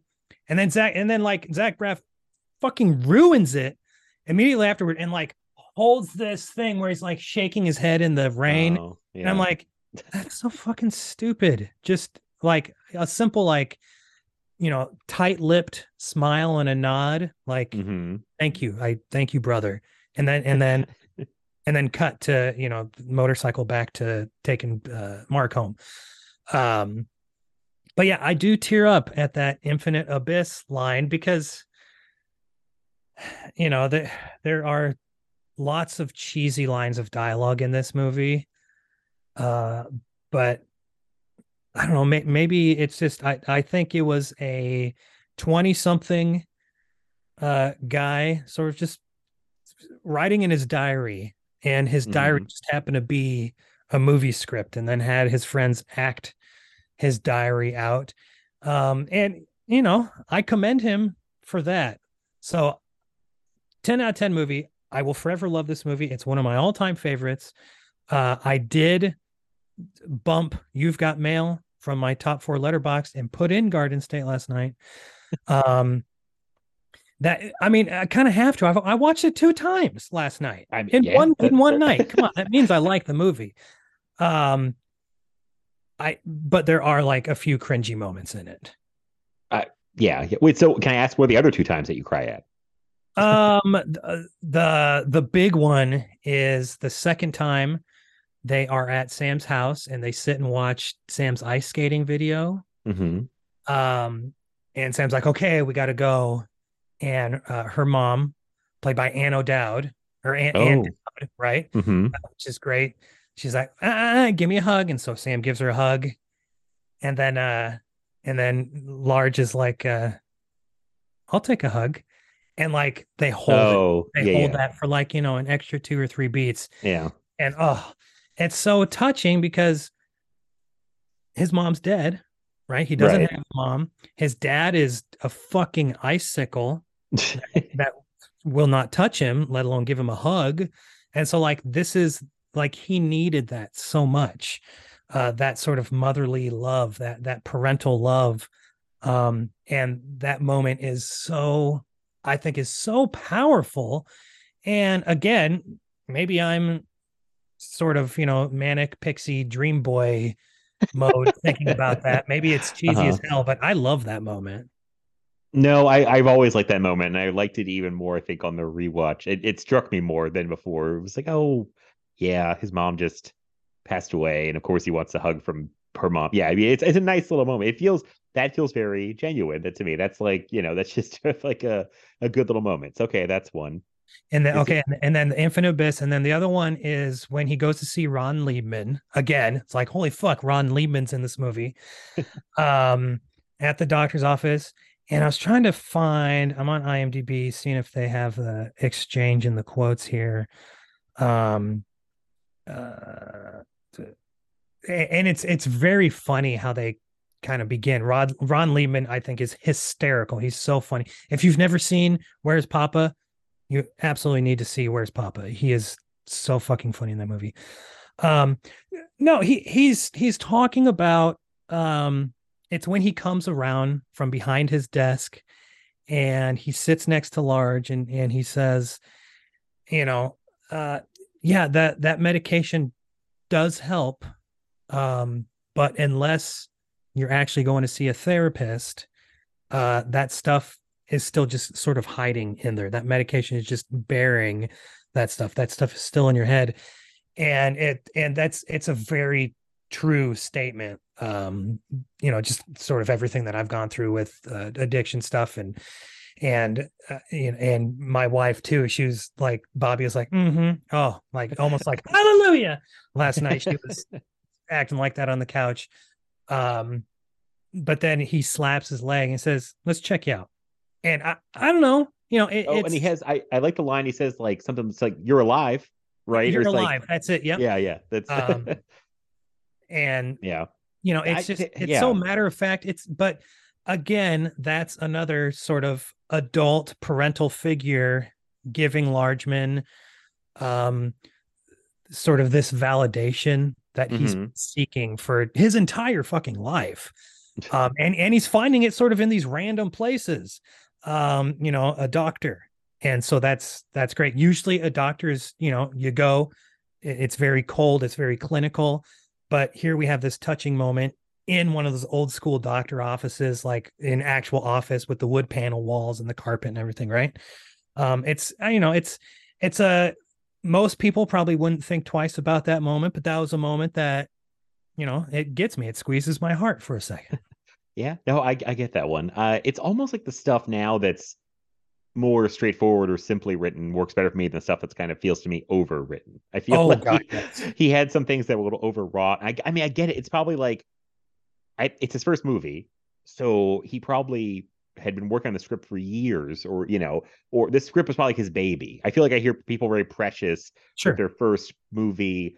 So he probably wrote this thing to death and like thought the you know I writ I wrote stuff at like 15 for movies that I thought this is brilliant. then I'd find the notebook five, ten years later and go, oh Jesus Christ, what is this? like Yeah, right. this yeah, like oh, this was not brilliant. Um but I mean, I, it- it's funny. I'm glad you're here that and you still love it like 10 out of 10 because I'm glad it's not like somebody else like dumping on it. Because I already feel bad that I feel like I'm dumping on it. I don't even mean to, but Right. um, and I still really like it. I cannot Yeah. hate Garden State. This was the time that really proved to me because that's been a lot of the discourse about Garden State for the past, I don't know, 10 years at least, where people are like, I liked it as a teenager or a young person, and I don't like it anymore. It doesn't age well. Um, but I was like, I can't hate this movie. I can never hate Garden State. I think a big part of that, this is my theory, is the soundtrack. oh I love this soundtrack, and ever, uh, that, that's a common thread. You'll see people go, movie doesn't hold up, soundtrack still kills. Like amazing collection of songs he put together.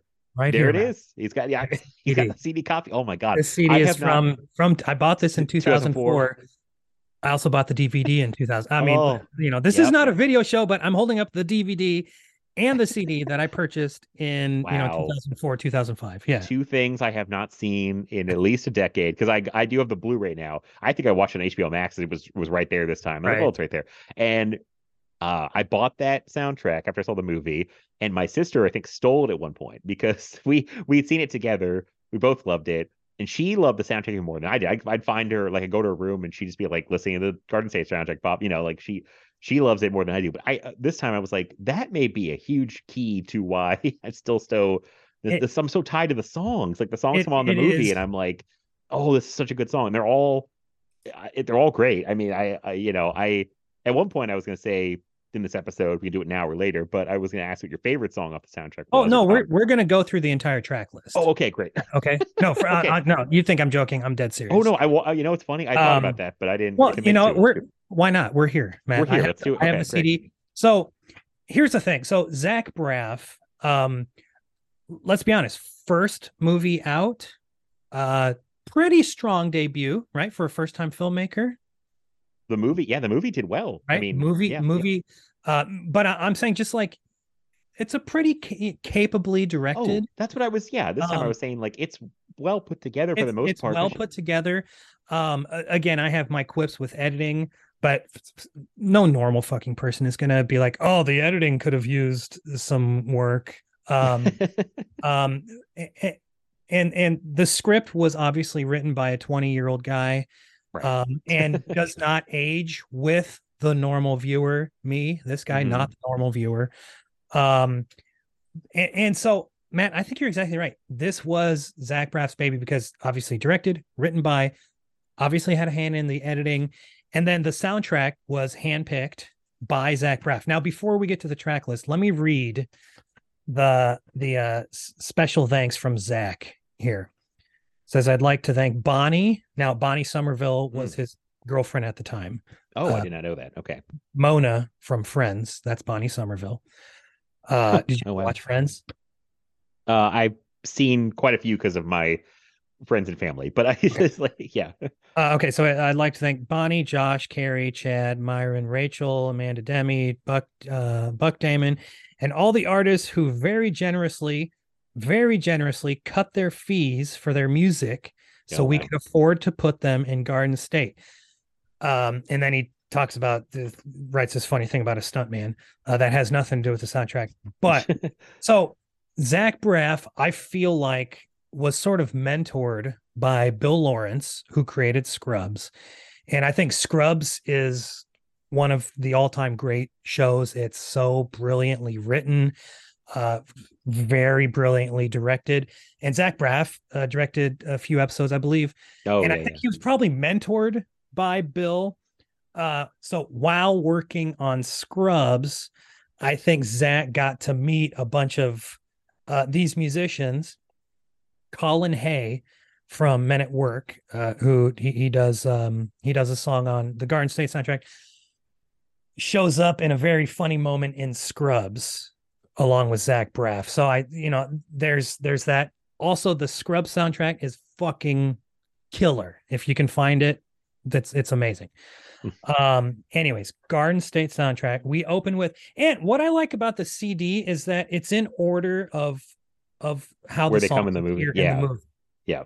And the other thing about the songs is each song is I can't think of another movie where each song is so perfectly the song for that moment. Yes. Yep. Yep.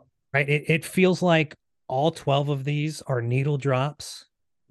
um and I I wouldn't even consider I needle drop is a different term for everybody, so I don't even want to talk about that. But anyways, yeah. so we start with Don't Panic by Coldplay. Coldplay is an easy band to pick on. Everybody hates Coldplay.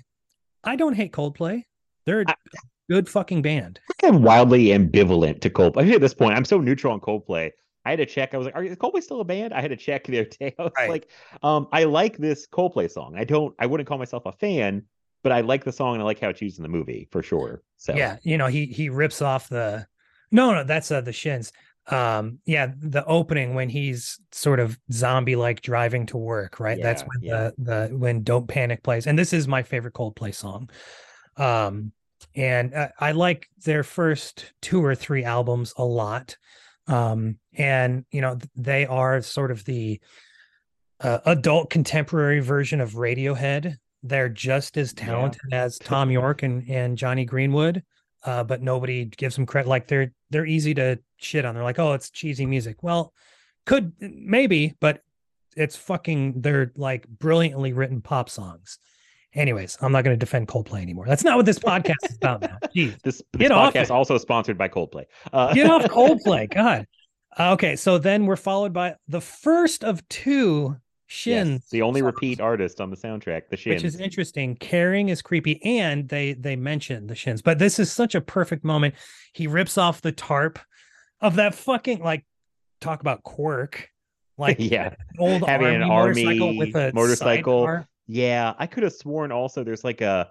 Did you ever watch Project Greenlight on HBO? Uh, no, I didn't. oh my god, I was so into it. The first season or two, and they did a movie. The first year they did a movie starring Shia LaBeouf, and it was around this time. Yeah. And uh, Battle of Shaker Heights, a movie literally nobody remembers talks about. Uh, but I think his whole quirk was like old army stuff, and I Yep. think he. I was like, what was with old army paraphernalia? Yeah, That- what- what's, I- yeah. a few places around this time, I swear. But yeah, the the army bike is a little.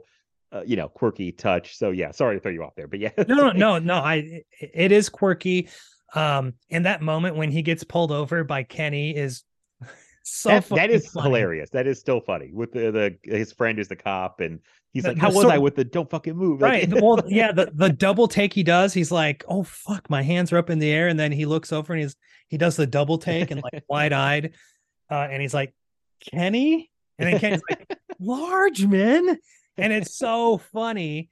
Um, another sort of uh, cringy moment that I don't love is comes when Kenny's like, fucking De Niro, man. I'm like, eh, what- I know. I still find know- that I guy. I know. know- I find all that guy's stuff funny. so I'm still. I know that comes again for with the Pacino thing, which is oh yeah, yeah. hysterical. It's like fucking Pacino. Attica! It's so funny. Uh, but anyways, Kenny is extremely funny. How was I? Well, you were a dick, so that's good. He's Yeah. yes. or or how he's talking about it, like, and if I get shot, and he raises, I'm rich. It, it's really fucking funny. Maybe the funny. Yeah, one of the funniest parts of me is that scene when he pulls him over. Yeah. really great so okay so there's the shins and then he um here's here's a, a quip i had so i had been listening to zero seven uh before this movie came out and i was like Oh, oh, oh. rad yeah zach braff likes zero seven cool we could be friends of course uh zach braff is my best friend of course um so and it's the perfect song for like dropping x i feel like any zero seven song is perfect for dropping x not that i've ever dropped x I was gonna say I can't speak from experience, but I, this is like also a good way to go through the movie. I feel like you were doing this soundtrack thing. oh we yeah stop on well yeah different parts. Um, because yeah, the whole party scene that feels like a scene where he was like, I got a great idea to how to shoot this this party scene, like with Zach Braff sitting still on the couch and everything going on around him. It's very And- much like a music video, but the song is a great choice there. I love that song. song is a great choice. That moment, so um, where he's sitting on the couch and it's like everybody else is sped up around him. Yeah, yeah. Um, if you watch the pilot episode of Scrubs, hmm that exact moment happens, and and again, it's the it's a perfect song for that moment. It's it's David Gray singing Babylon, which I I love. Oh wow, I, I love about that that song. song. Yeah, But yeah, like it's Zach Braff standing still and like everybody else in the hospital like zooming around him. So I think again that's sort of his uh in, inspiration from from Bill Lawrence. He brought that into the movie. Um I do like that that moment. Uh you know, I've never been a big drug guy.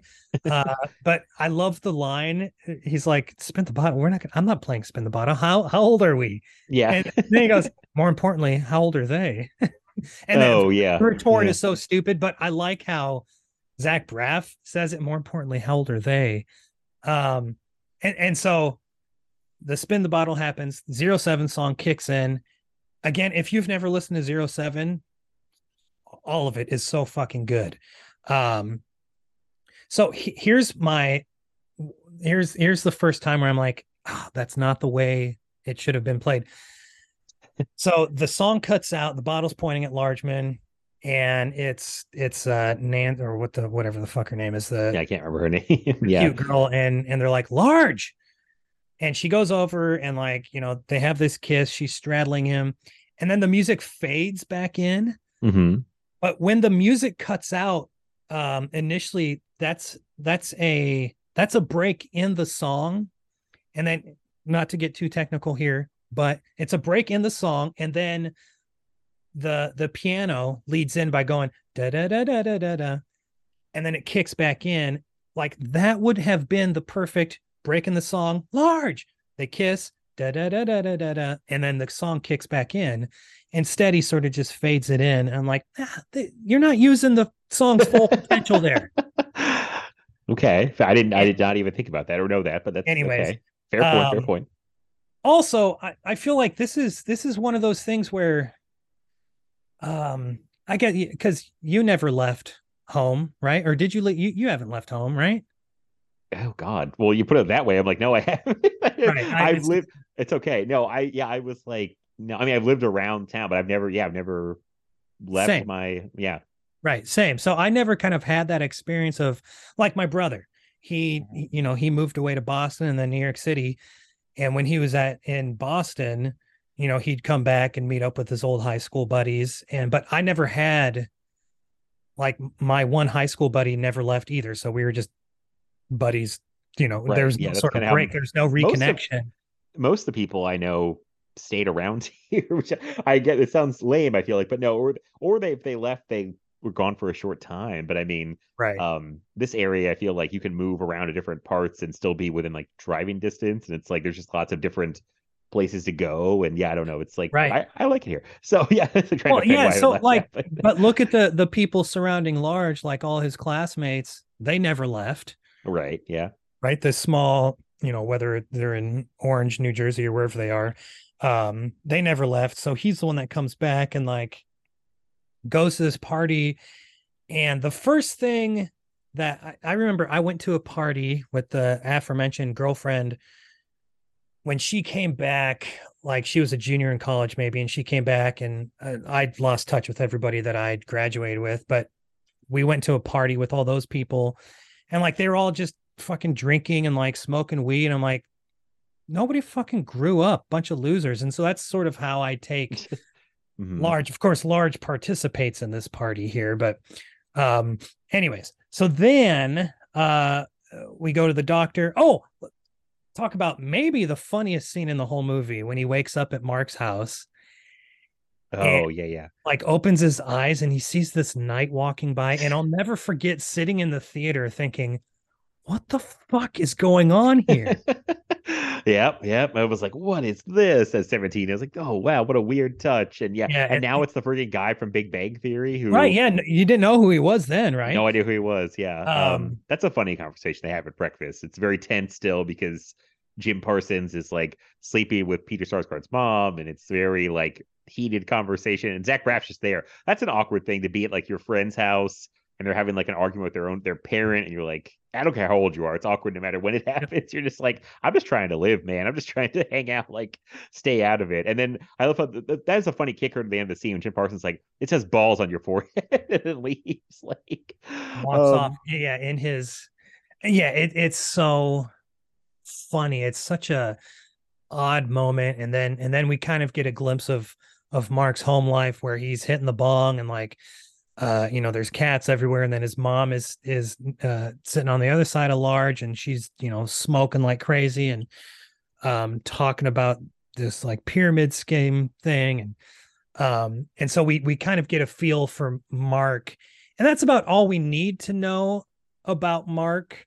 Um and i like that they that that zach braff didn't explore this character anymore um because f- for me still i think it pays off at the end you know where they go and get the the necklace and they go on this big journey to find this necklace um that mark knows that large uh like there are better things that lie ahead for Largeman mhm. um but mark is he knows this is where i'm getting this is where i am and like yeah, yeah. but but without any sort of judgment. I don't feel like Zach Braff paints Mark the character in a negative light. He's not judging him in any way. This is just this is one guy's life.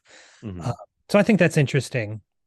Okay, so he goes to the doctor's office, and uh, the dog fucks his leg, and we, we meet Natalie Portman for the first time. yes, big moment. Her Uh, weird giggle at like it seems like she initially comes off really fucking insane in this movie. Yeah, yeah, yeah. Like Yeah, not yeah. even manic pixie dream girl, like insane. she's doing like the fast talking thing where she's like asking a bunch of questions. Like I, I, you know, I feel like she's like what are you here for? Where are you going? Where do you live? Like, who are you? Like, she, and then she does the, this is also, I feel like a really, uh, I'll call it indie rific moment when she puts the, she's like, you got to hear the song. It'll change your life. and then puts the, life. the new slang by the Shins on, which is a great song. It's, it's one of my favorite songs on the soundtrack. Um, but yeah, clearly he thought about that one for a while too, I feel like. And then she puts Oh, the yeah. headphones on him and um the song plays. It it listen, blew me away in 2004. I was like, oh man, what a moment. Um it's still Yeah, it's it- still fine. It's still it's yeah. It's fine. Yeah, I, I was the same way when I first saw. it, I was like, "Oh, that's that's the dream for a girl to put her headphones on you, say like, listen to this, Yes. it'll change your life." And I'm sure that's Yeah. what Zach Braff was thinking. He's like, "This is a dream moment for me." yes, Uh, yeah. and now I watch it, and I'm like, uh, "Okay, I roll." It's a great fucking song, yes, so it yeah. saves the moment. But also, I'm looking like at my butthole. My eyes have rolled so far. um okay so then um we go to her house and i agree with you like the relationship moves really fast. Right.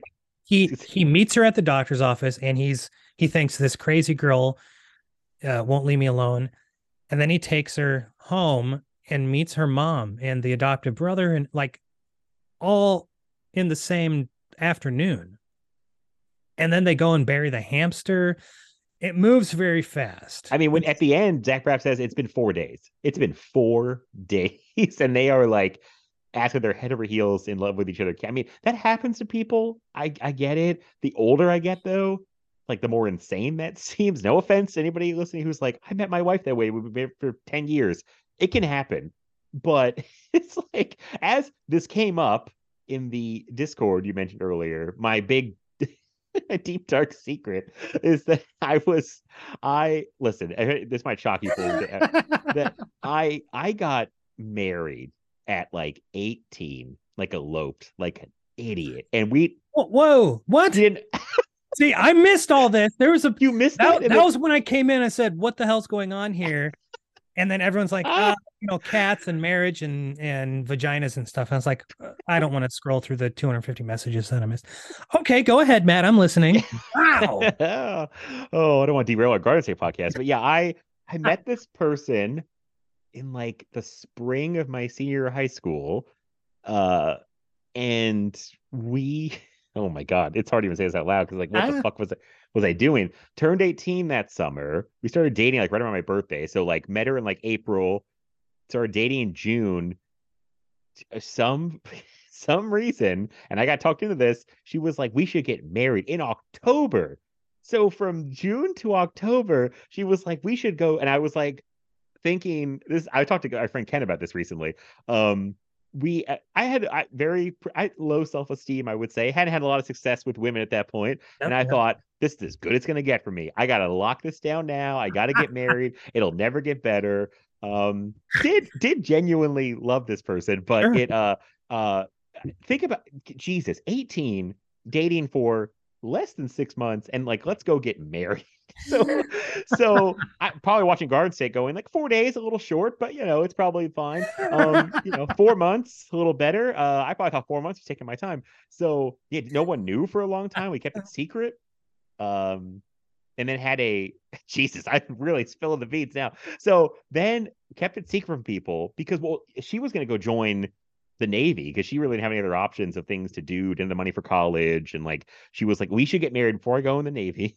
So the benefits leave better and it'll be easier just to be married that way. So Uh-huh. we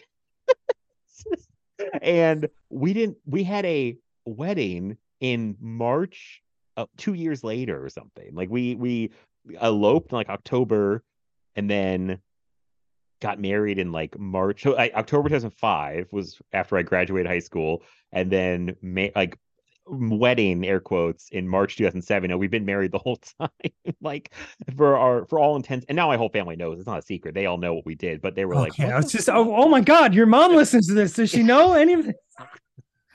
this might be the most interesting episode of Film Feast ever. Um, so yeah, that's the kind of stupid stuff I was doing at 18, thinking I should get married to someone after four months. So Uh. I get a little alarmed when I see people who are like, after four days, like, I love you, I love you. I'm like, slow it down, champ. This is gonna lead to problems. like, um, so I'm much more cautious now. People should know. I've learned a lot of lessons from what I did, and uh, it didn't work out. Obviously, like we were like, I was like, what? I was a child. I was I had no idea what I was doing. Um, I wanted to hang out my friends and like play Guitar Hero at that time. I was not fit to be anyone's husband. like I was trying to dick around. All my friends were like, you know, act like normal 18, 19, 20 year olds around the time. Like they just like, let's just dick around. We got, you know, and I was like, no, no, I'm I'm mar-. it was a weird I, it was not the time. And uh yeah, I mean she also let me be I don't care. She's an awful human being. she awful, awful person. Everybody, no one liked her.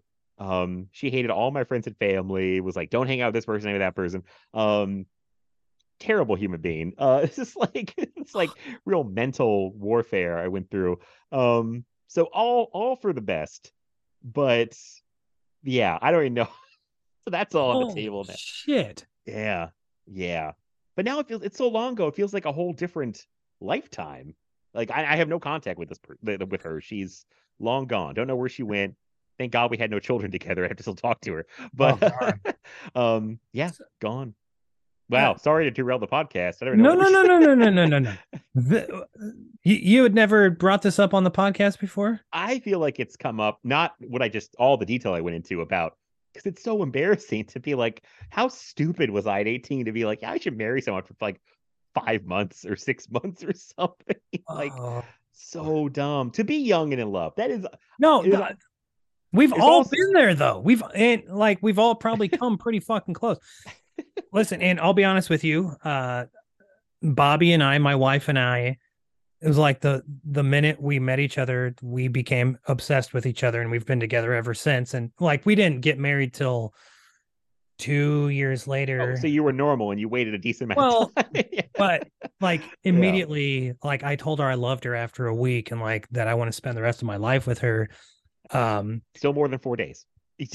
true. No, no, no, that's true. That's true. That's true. Uh yeah, I was trying to garden state the whole situation with Bobby, but luckily mine turned out. Wow. That's good. I'm glad. Yeah, yeah. Wow, okay. I just dropped a bombshell um, on this podcast. You want to get back into the soundtrack? yeah, soundtrack. Here we go. So they're, oh, they're bearing they're bearing jelly and they have a a oh, nice yeah, yeah. and and I, it's it's weird how he writes it like he and Sam had known each other for more than an hour, two hours. Uh-huh. Uh, the way he's like, oh well, actually, that's why I'm home. Uh, he writes it like, oh, I can't believe I haven't told you yet because we've spent all this time together Actually, this is probably the the right amount of time you've spent together before you bring it up. Um, and so uh, the the Colin Hay song, I just don't think I'll ever get over you, plays over that. Um, and it's a God, it's such a great song. Colin Hay is one of my favorite songwriters of all time. I love Men at Work, but I love his solo stuff, especially his solo acoustic stuff, uh, even more. He's so fucking great. Um, and then uh, we're at the bar, right? And the Carey mm. Brothers song "Blue Eyes" plays, and another moment where like I fucking love where uh, uh, Peter uh, Sarsgaard walks in and he's like, uh, "Hey, vagina," and and then uh, he's like, "Sorry about the vagina thing," and she's like, no, "It's fine." He's like, "Cool, let's get fucked up." and then uh you know they do the whole swimming pool at the rich guy's house and um Which but, I, like that scene. I like how i like how that he shoots that. I like i do like that whole part. I like i the follow-up when they're inside by the giant cavernous room in front of the fireplace like looks, the citizen kane style fireplace yeah. right it looks good and then sorry to jump ahead of you no I, you're fine please this time i re- i've all i like all the songs but this time i the song that natalie portman does her little dance which uh-huh. goes better than her first little weird quirky thing she does in her bedroom. Yeah. But like, um, they used the Remy Zero song "Fair," yep. which I was like, wait, which song? I was like, oh yeah, I really love this song. Like, um, when that kicks in, when he plays that, I'm like, good choice on the song. Like, I really love that song. I remember in high school, my my best friend, the aforementioned friend from high school, his brother Keith had discovered Remy Zero. Like I think they had released their first album. He's like, you guys got to hear this album. And so like that was another band because I'd never, I mean, I'd heard of, I, would heard Coldplay, but I'd never heard the Shins before this. Mm-hmm. Um, uh, I didn't know Colin Hay. I didn't know Carey Brothers, but I did know Remy Zero. So it's kind of cool hearing another Remy Zero song. And the, this already killer soundtrack that I'm watching. I'm watching the movie, and like the music is is hitting me exactly right. Like he obviously spent a lot of time. He's like, these are the songs that have to be in this movie, and uh, so it was it was cool hearing another band that I did know in this soundtrack. Um, and then w- when is the Nick Drake song? Aren't they aren't they driving? Yeah, they're they're they're I think he Oh. picks up Peter Sarsgaard and they're like On they're the gonna go on the hunt. little scavenger hunt. So I think it's him Yeah. and Ellie Portman, Peter Sarsgaard, and I think that's when it plays when they're just driving slow motion. Yeah, it's it's a fun, quirky little song, and I, I do love Nick Drake, another great. I really like that song. Yeah, I don't know how you can't speak for Nick Drake songs, but I like that song and I Uh, you to would know another Nick Drake song. It's called uh uh Pink. Is it Pink? I can't. Fuck, I can't even remember now. It was it was the Volkswagen theme song on their commercials for years and years and years. Oh, okay. But yeah, it's a it's a quirky little, very Nick Drake song, but like it fits. You know the motorcycle with the sidecar and Peter's Peter Sarsgaard sitting in there with his leg hanging out. Like it Uh-huh. fits really really well. And again, I get what you're saying about Zach Braff sort of inserting certain moments in this movie to almost fill it out or or just like, oh, wouldn't this be funny to have this be, you know, on film? Well, let's just Mhm. put it in this movie and and uh, some things in this movie do it's like why the fuck is this in here? One of them being when they go to meet Method Man. Well, actually, be, look, Yes, this. sorry. yeah. no before okay at the hardware store real quick uh with um uh fuck what is that guy's name He was in. uh Oh fuck. Uh, Super Troopers, right? He's one of the guys in the car. beginning. yes and he was also he's also recently divorced from somebody I think he was married to Christina Hendricks of all people. there we go Christina and I was always sorry. like, "What? What is this couple?" Um, what is his Yes. the fuck is his name Where is he in the cast list? Um, oh, Jeffrey Arend. there we go Yeah, he was one of the guys Super Troopers that gets pulled over, Yep, and they yep. they're fucking with him. Yeah, um, yeah Je- Je- yeah jeffrey arend um yeah very very funny uh moment but also i i understand the need for that peter sarsgaard has to get the get the knives. knives to Yeah. return to get the $40 but again we get the $40 to get the nitrous to go to method man which in a hotel which has a bunch of like people. peepholes, That part was really weird for me, especially having to see it with my sister. It's like the one part of the movie where you don't want to watch it with your sister. like um the weirdly out of nowhere, like really sexual part. And you're like, what? And it's like it is a very weird tangent. The knife store, not knife store, the department store where he gets knives. That part's funny to me. I think Jeffrey uh, Arend is very funny and how he delivers his lines With he's like Yes. Trying to re- remember his spiel for his like Yep. pyramid scheme. He's like, have you thought of uh you know investing in blah blah like he's just trying like a robot trying to remember his lines um so that all works but yeah the Method Man thing's always been weird to me although I do laugh when when who here saw some titties yeah Method Man's like who saw some titties and it's like and they both don't want to really raise their hands like Natalie Portman and Zach Braff are like Yeah. But yeah, when Natalie Portman does that, like that's what really kills me. It's like I, he's not lying. You saw some titties. What? we all, you know, we all it's true. yeah nobody There's- wanted to, but you still saw them. It's great delivery of that line yeah and then yeah the the hand raising is yeah but Uh, it's weird. Like they have to go to this like sexual predator, right? Essentially, he's a sexual predator to get the directions of like to know that they the have to go to the quarry. Like yeah it's really uh it, it just does not make any sense um even though the titties line yes it's funny but i think that was probably all the people shit zach braff in his head he's like wouldn't it be funny if like somebody's like here who saw or who here saw some titties and everybody like reluctantly raises their hand he's like wouldn't that be funny yeah how do I get back from that how do I get that right shoehorn into? Okay, we're gonna have Yeah. peepholes. We're gonna have a bunch of really disgusting, like heavy breathing dudes in the walls of a hotel watching people have sex. It's like what? Right. It's No. yeah, this is like every idea he had put into a script and he's gonna put it all in the movie. You know what? I mean, that's a first. Most people's first movies are like, I got to get it because you don't make a second one. So you like, I gotta get all my shit. Yeah. I gotta no, get all my shit in right. here. Yeah. Um, and I do like the song. The song is very different. They, they walk in the hotel. That uh, Thievery Corporation song, Lebanese Blonde, Oh, which is love Thievery Corporation. from the rest of the soundtrack. I mean, Remy Zero and what's the other one? That's kind of like. Carey Brothers. The Carey Brothers one. Or I was thinking the Zero Seven song, like kind of more like because a lot of the songs I think of are like acoustic. I guess it's half Sure. and half, like kind of. But this is like a weird kind of. I don't know all it's like all electronic. Yeah, Yeah, it's like it's like lo-fi sort of loungy. lounge, uh, yes, I think lounge music is yeah. Yeah, like, and I, I which I love. I have a bunch of Thievery Corporation CDs.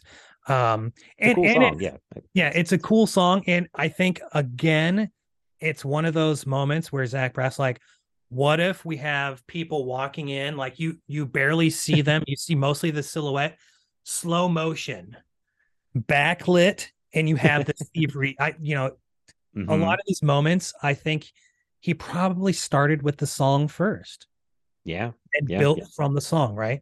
And I think it's one of those moments. It's a pretty cool moment. It matches again. Matches that's a good slow motion walking song. I will It is really cool. And then these sort of like these these jump uh jump cuts that he does um are are really interesting and fits the moment, fits the song. But then we get up to the peepholes and it's like, what the fuck is this? right. Yes. What does this weird. have to do with anything? And it was Yeah. that moment the first time I'm watching this with Jamie, where she was like, uh-huh, and I was like, Zach Braff, you're ruining my chances with this girl. Damn you, Zach Braff. Um, I should watch the TV edit of this movie. uh, okay, so then um, they're headed out to the quarry. And are they playing the only living boy? Oh, it's after the after, Denis O'Hare, and they're playing the Simon and Garfunkel Yeah. song. which is a great um, song. Great It- song. It, it is a great song. Have you seen the movie named after the song? I have not. No. It don't watch it. It's Okay. really bad. It's really Thi- bad. This part with the quarry is maybe the part that I think of the most, like, is the most like quirky indie riffic thing in the whole movie with like the line about I'm sorry, I feel bad No, you're fine. You're fine. It's it feels like it's something that's so profound when you're younger. Yeah. And I'm like, does it please don't take offenses. I'm like, does it really mean anything? I guess it can mean anything to anybody, I guess. It's almost like a malleable line It's like it sounds profound. It could be, I guess. And then the whole screaming into the sinkhole thing over this it's like just feel like we're screaming into the abyss. Like I, yeah, I, I don't I don't love that. Like I like Zach Braff doing it, but then like when they join him and do it again, it's like, eh, yeah. And then eh, I get I feel so awkward Peter Sarsgaard in that scene because they when they Natalie. Portman and Yeah. Zach Braff kiss and he's still in the frame, and I feel like he just looks like, eh, I'm, he doesn't do anything. He's just kind of like, I'm here Yeah, now, like I'm stuck. last night I always thought that he was looking at them, but last night I noticed he's looking past like he's looking in front of them. But yeah, it's it's awkward. It's like, what the fuck am I supposed to do here? And not as like as his character, like, oh, what am I supposed to do with these two people? Like as Andrew um uh Skarsgård, like Skarsgård or Sar Peter Sarsgaard. Sarsgaard, yeah, Sarsgaard, Peter Skar- Sarsgaard, like so awkward. Like Zach, what the fuck am I supposed to do here? This is not. And so yeah. Again, that's one of those moments where Yeah. like Zach, maybe Mark should have stayed down and like you scream, and then Sam comes up and joins you, and you just kiss. or Like, they, you- yeah, I mean, or push in closer so he's not constantly and he never leaves the frame. I'm pretty sure it's weird. Yeah. It's like, or just like edit tighter on you and Natalie Portman. It's a very Right. that's always bothered me. I think for a I'm like, why is he in the? It's so awkward for that. It'd be awkward in real life if you're saying two people that just kissed out of nowhere, and then in the movie it's weird. So I don't know. One of those little things is kind of like, well, that was a weird choice, Zach Braff. But again, first time director, who knows? trying to Um, get everything in just in case this is the one yeah. the one time. um i do you know it's very it does seem a little out of place the whole denis o'hare scene. Again i love denis o'hare. He is so great uh, especially in a lot of the american horror story stuff. Um and i like a lot of the stuff he says but again it's like uh, this doesn't really make why does he have the necklace yeah, That's I don't question. Why the fuck does he have the necklace? know if I've ever gotten that question answered. Um, did it just I- did it just wind up with him through some other means like we don't know about? Like, I, it, it it's almost one of those things where it's like it doesn't really matter at that point he got it back, but it is like it's a good question because I don't know where you got the necklace from, but um, You know, I I Yeah. sort of you know, I do like the because Andrew gets Largeman gets frustrated with Mark a lot. Like, what the fuck are we doing? This is my last day. I was supposed to spend it with Sam, and you're dragging me around. Now it's raining, and like, what are we doing? I do like that that Mark is sort of uh, doing the scavenger hunt thing, uh but it doesn't really make any sense. Like, have the scavenger hunt, but I, I feel like he could have had it made sense. Again, I don't know how to fucking write a movie or make a movie. Don't listen to me. Uh, but yeah, a lot of it does not make sense. But that line got 40 year old Anthony last night. Albert, I'll good say one of the things. exploring things the infinite abyss. Oh, Yeah, one of the things that kind of makes me cringe a little bit, the way Zach Braff delivers this line about, I think it's when it gets to the quarry, and he, he gets mad at, at Mark for dragging them around, and he's like, it's like she, Sam shouldn't be here. She's a nice girl. Like it almost screams like, oh, I'm a white knight, nice guy type Yes, thing, and I'm like, oh no, I'm having flashbacks to high school me. No, stop. And I do. uh, Natalie Portman's like, I don't need. Or, I can't remember what she says, but she's like, no, she says he, he he's protecting me. Well, I thought she had something before that where she was like, "Oh, I think he calls her an innocent girl," and she's Oh, yeah. like, "I'm, not, in- innocent." right. Yeah. Yeah. but then she does she does seem to like though that also that he he's protecting uh, her. right. protecting her. It's like, oh, he's protecting, which is good delivery on Natalie Portman's part. Uh, Yes, it's like agreed. she Yeah, listen. very that's cute. how I know Natalie Portman's a great actress because she does great in this. He's great in this movie still, and I think some of the material that she's left with is not always the best or could be played a, the wrong way but she's so endearing that it's like um that I think it works and she must have loved the script because I was thinking like damn Natalie Portman was in a pretty good place in 2004 it's not like she's in a bad place now but she's do middle of Star Wars movies like she must have been busy you know what I mean like she must have really I don't know they were friends her and Zach Braff but like um watching this now I'm like I'm almost surprised that she even did the movie because it's a small indie movie um in the middle of all these other things she's doing. Closer has a big cast. I don't know how big a movie it was, but like same year. Well, yeah, Um, well, she wins the Oscar for that, I believe. Oh God, I forgot about that. You know, um, Um, yeah, s- yeah, I but like how how can you hate Natalie Portman? I think um my my brother's partner hates Natalie Portman, and I'm like, what Andy, you need to leave that person immediately. Why how could anyone hate Natalie Portman? yeah, Um, I can't. I, I don't get it. I don't. I, get it. yeah, I how can you not like but she's super cute, but like she also just seems incredibly nice, right, yeah. Right? In real life, right? Very smart. Went to Harvard, right, or Yale? oh, she yeah, go to she's fucking brilliant, exactly. yeah, she's all Um, around great. Uh, so yeah, Yeah. Okay. So so they uh drop Mark back off, and then they're saying goodbye. Um, and it's uh Iron and Wine, and this this was really strange, Mhm. covering such great heights from Yes. the Postal Service, which Service. had just released that album. Right. I mean, obviously Sam Beam and and uh, uh Benjamin, whatever the fuck his name is from from Death Cab, um, were friends. But I, I thought that was kind of cool. Like Postal Service just released this album, and Iron and Wine is covering such great heights. And last night, Bobby was like, "Oh God, I didn't think this song could get any more depressing." and it It's- it's- It's very slow. yeah, it's pretty. It's pretty snappy in the postal service version. Like it's Right, like exactly. this boppy electronic thing. I I didn't know this for years. This was a cover, and then I was like, wait, it's a cover of like an electronic song that's like came out almost the same time. Yep. I'm like, that's weird, and I really like both. I didn't think I could like the original because I've heard the cover so much, but I Yeah. like both. And they're very different uh Yeah. listening experiences. But I do I love the Iron and Wine song, the Such Great Heights. I do that may be my I don't, it's a tough call. Maybe my second favorite song on the soundtrack. We're gonna get to my Oh. favorite. Yeah, Right. we'll, yeah, we'll we'll get to uh get to the rankings of all twelve songs here. No, oh, okay. but but our favorites. I could do top Um, three. I, I do love I do love Iron and Wine, and I think this was the first. It was either either this or like the OC soundtracks. Um, when they started coming out with those like Volume One, Volume Two, um, I discovered so much great music from those. So, and I know Iron and Wine was on those. So I don't know if I discovered it before. It was around this time.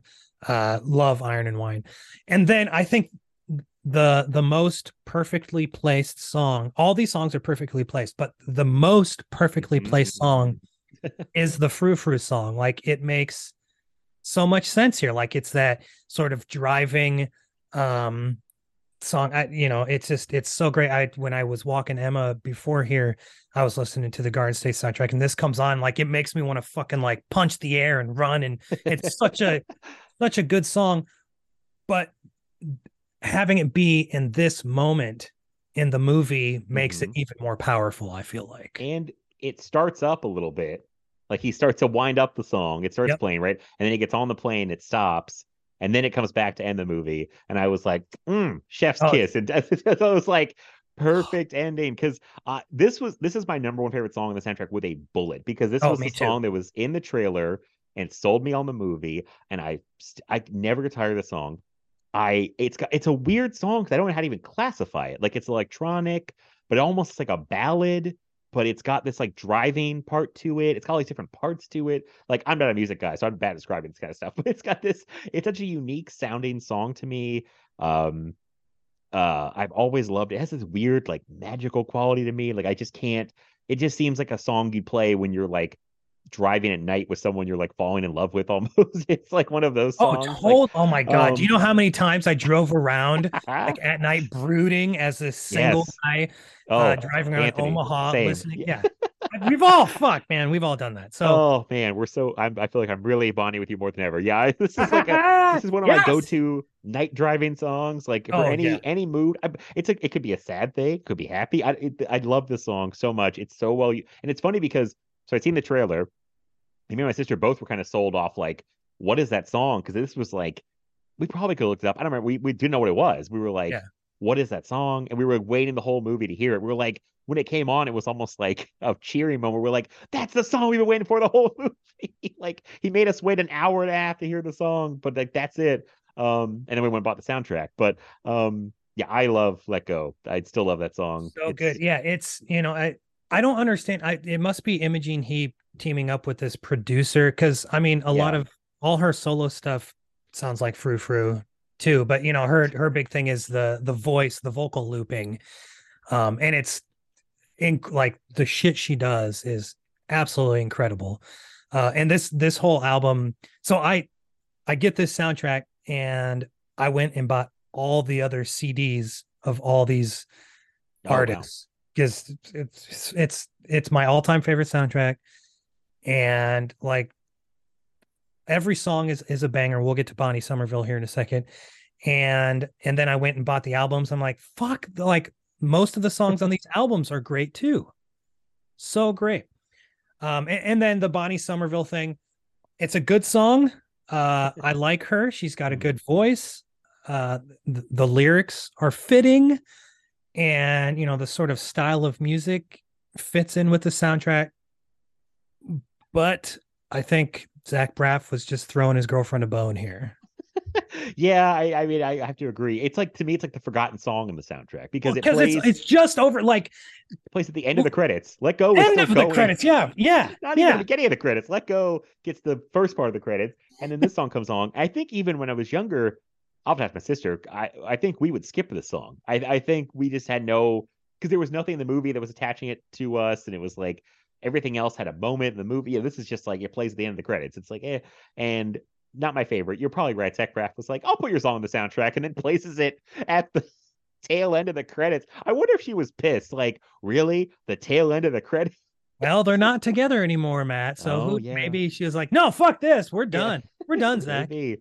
Oh, but I, you know, I would say we won't have to rank them. No, Let no. my favorite song. yep same here Then I would say Such Great Heights.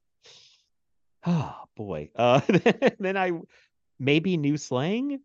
But when I just heard Fair the other day again, Remy Zero, I was like, maybe that's my third favorite. Um, there's no bad song on there's this There's really no bad. There's no skippers, like except for poor Bonnie Somerville. But that was more just like I have no attachment to the song. But I would not skip any of their songs. I really, it's a great soundtrack. It's so good. Yeah, I, I think I'd go let go number one, don't panic number two, Um, and again, these are all tied to the moments that like forever. Oh, These yeah. songs are going to be whenever I hear them, even when I'm just listening to like the Frou Frou album, I'm gonna recall the moment in Garden State. So let go, don't panic, and oh fuck yeah, maybe probably caring is creepy. No, Uh, yeah, that's I'll, I'll, yeah, I mean, again, you can't go wrong. no, fuck that. Not care. No, I, I'm gonna go in the waiting line again. yeah, yeah. It's it's the perfect song for for that moment in the in the movie. Um, but yeah, you know, I I think it's okay to admit that we're all adults and we still love this movie. Yeah, Matt, yeah. admit it's a five star. It's a ten out of ten. No, I don't. I, I won't make it.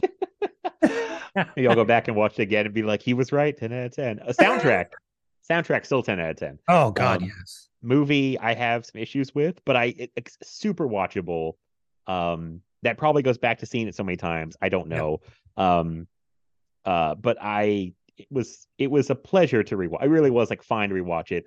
Uh I was like sometimes I have to rewatch stuff and I'm like, I don't know, like I, I almost like, do I need to rewatch it? I've seen it so many times, but then I put it on and I was like, it just, I let it just wash over. Why- me. Yeah, like exactly. Why like not? Why not a warm blanket out of the dryer and just wrapping yourself Oh, up. Like, oh, That's I was like, exactly. this is great. Um, and to, to be honest, Matt, I was like, God, he has me on, and I make him talk about like the most unfilm feast movies ever. I feel like, I don't know. If uh, have- like with, with with Habit, well, you know, yeah, sort of this this dark, depressing, you know, horror, quote unquote horror movie.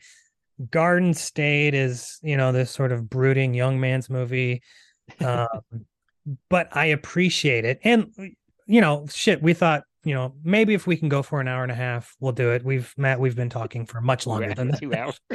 I mean, this is that's Film Feast. Uh, also, you know, I was gonna say I don't know if Film Feast has a type of movie, but then I just literally made like a joke Film Feast Hall of Fame that had like Miami Vice and Man on Fire. And Right. Yeah. So, so there is a certain type of movie that I think we gravitate to. But Garden State had been on my short list for a very long time. Maybe since I started the podcast. I was like, I've got to talk about Garden State because it means a lot to me. It has always meant a lot to me. Yeah. I think it was a conversation. We had a great conversation about like what it meant to us, what it still means to us. Yeah. Um, I mean, yeah, I don't know. I don't know what I'll say about it because yeah, I did. It's more. It's so tied to the feelings I had for it when I first saw it and how important it was to me. Of like, you know, oh, he made a movie for, uh, you know, I don't know, a million five or what, two million dollars. He made it for. I was like, that's that's doable. Like, it wasn't some crazy, oh, complicated movie. It was like a slice of life, quirky indie movie that seemed feasible. Kind of forgot he was a television star. That probably helped get him to make the movie. Yeah, but yeah, right. um, this was the kind of stuff I was really getting into in 2004. I was like, oh my god, I could be an independent filmmaker and make something like that because you know it seems attainable. Um, he, I wonder if Zach Braff looks back in Garden State and is like some of the stuff he's still cringing at, Cringy, like yeah. because there's stuff I wrote when I was a kid that I was like, oh, I'm glad no one ever saw this, but his stuff's on film, so I, yeah, I think you it know, it- mostly works. Yeah, but It, it was so the only other uh I watched his short. So one of my goals for the year is to watch a short uh under 15 minutes, a short film uh one a day. And uh he directed one with his uh, recently ex-girlfriend Flo oh, Florence Pugh, yeah, and it's called what's it called? In the time it takes to get here. It's uh really strange, very funny. Florence Pugh cannot do any wrong in in my eyes. Uh, also, she's she's not ugly, uh, which which helps. Uh, Uh-huh. But like Alicia Silverstone is in there. Um, but oh, and uh, fucking uh, Leslie David Baker from The Office. It, it's really it's really quirky. Um, it's only ten minutes long, and what's Adobe Creative Suite had put out this prompt for its users to come up with a movie poster of a movie that has not been made. Mhm. And then we're going to make the movie based on the poster. oh, mhm. And so this person created this poster. You can look at it on Letterboxd. The poster is very strange. Has a pair of scissors, a notebook, a candle, a telephone, an apple, uh, eaten apple, and a pencil. And it just says, "In the time it takes to get here." and you're like, what the fuck? And you watch the movie and you're like, what the fuck does this have to do with anything? But it's very funny. Um, and again, like Zach Braff, he's a good fucking director. Mhm. He's a good director. Like this shows you could even in this 10 minute short film that he did last year, two years ago. Um, you can see the growth in him. And I I never saw Going in Style because that does not look like my oh type yeah, forgot. looks like he has a movie coming out this year called A Good Person with Florence Pugh and Morgan Freeman, Oh, which I will definitely be watching. did you ever see? uh Wish I Was Here? to direct that? I yeah, Yeah. he directed that. I never saw that. Um, Mhm. you know, but it seemed like another Zach Braff movie. It, it's like Garden State 10 years later. Mhm. it seemed like um but uh, the, the movie that came out after garden state was it's called the last kiss I was going to ask you about this movie. I okay. For some reason, I was fooled. I, I swear to God, they. I I think they lead into making you think this was Zach Braff's follow up to Garden State because I felt yeah. like the marketing was like that he was directing it, but he didn't direct it. Another actor turned director, Tony Goldwyn of all people, directed Last Kiss. I I forgot this was. I was going to ask you like, oh, you see Zach Braff's follow up Last Kiss? I was like, oh right, he didn't actually direct Last Kiss, but I felt like they tried to make you think he directed Last Kiss. But he and even the one guy who played the cop, Michael Weston, shows up in Last Kiss. oh yeah Um, Wes, I think Last Kiss was a a fucking disaster, if I remember right. I feel like I Uh, like I, I don't know. I had i i saw it i saw Yeah. it when it came out um and i really liked it but i don't think it's gonna age with uh with me like garden state mm-hmm. does. Um, but yeah, like the soundtrack is very Garden State ish, right? Because like there's Phoenix on there, and there's Snow Patrol, and Like a lot yeah, of these yeah, the sort of like, you know, music, yeah. the indie pop bands, right? that had a good trailer too. They used a Snow Patrol song. Yeah, ex- oh, that's uh chocolate or was it? oh chocolate. That's right. Yeah, chocolate. Um, uh, but yeah, it's the movie. I didn't want to watch it because I have such a fond memory of it in my head. and I Oh. know it ain't gonna hold up because he's a piece of shit. Like he's he cheats on his wife, and then like it's like, Oh. and then it turns into I don't know if you ever saw that movie Eight Days a Week, uh, where he like camps out on his like his porch, and he's like, "Let me in. I'm Yeah. gonna, I'm not gonna leave until you let me in." It's like, oh, That's Oh, not. that's that's, Yeah. that's that's toxic behavior. Well, at least he can't blame him for the script or the directing because yeah, he didn't have anything to do with that. He just stars in it, and I He guess maybe the soundtrack maybe got any help. But yeah, I saw this in the theater because we were so excited because again we were fooled. I guess I did no research and thought he directed and wrote this follow up to Garden State. Uh, and I I thought it was a disaster. Even at the time, I was probably twenty to yeah or nineteen, and I thought, what you're a piece of shit. He's just like some thirty year old guy who's like him and all his friends are like lost thirty year olds. And they don't really have any like real problems. I feel he has this girlfriend that he's engaged to, I think, or they got married yet. I can't remember, but she does nothing wrong. She's a uh, seems like a nice woman, a beautiful woman, and he's just like, well, I want to go fuck a college co-ed. Like, fuck Right. you. like, Yeah. like you're a piece of shit. Like, there's no because it's uh, the excuse is like, oh, my life's too boring and predictable. What? Like, I'm sorry that your boring life with your nice, beautiful wife is too boring for you, and you've got to go uh, sleep with a college girl. Like, it Join a bowling league. Fuck, I don't know. Take up start a knitting. podcast. Yeah, start a podcast. You're I a white guy. six, Start a but yeah. podcast. I know it was pre-pod or I got on podcast started, but it was early podcast days. But Yeah. and then like yeah, all his friends. It's and then there's a whole subplot with uh they throw in with Tom Wilkinson and Blythe Danner. Oh my who- god. Okay, Jesus Christ. I think Yes. they're her parents, and they're have Blythe Danner like leaves Tom Wilkinson, Yeah. for no good reason. She's like, I'm bored with you. Just like, um, everybody's awful. Yeah, he camps out. I remember people like in the audience, like I think it's the end. Sorry to spoil the last kiss, but I think because Zach Braff camps out on the doorstep of the house, and finally she lets him in or something. That's the last shot of the movie, and I Yeah. feel like we were all like, yeah, she let him in, but I'm like. Now I'm thinking back, like we shouldn't have cheered that. We like she shouldn't have let him in. Like what a piece of shit. Like, Yeah. Oh God, I I'm I, that movie. It makes me so angry to even think about. So, oh yeah, I'm I'm glad you saw that because I was going to bring that up, and yeah, I don't think I ever want to see it again. So who knows? Yeah, I man, I don't think it should be I, I should. I don't think I should watch it again. No, let it live in your memories. I'm we're uh, doing a big Spielberg thing soon, and I was I thought about rewatching Hook, and I'm like I should let Hook just like live in my childhood memories where it is great and nothing's wrong with it, and I don't want to see it through my 35 year old. it's like like just let it live. It, it, it's a great memory. Um, I don't know how it's going to hold up. It might hold up fine, but why even test it? You know, why even push it? like Yeah. Huh. Yeah, Hook is one. I can't believe we haven't shown Hook to the boys yet.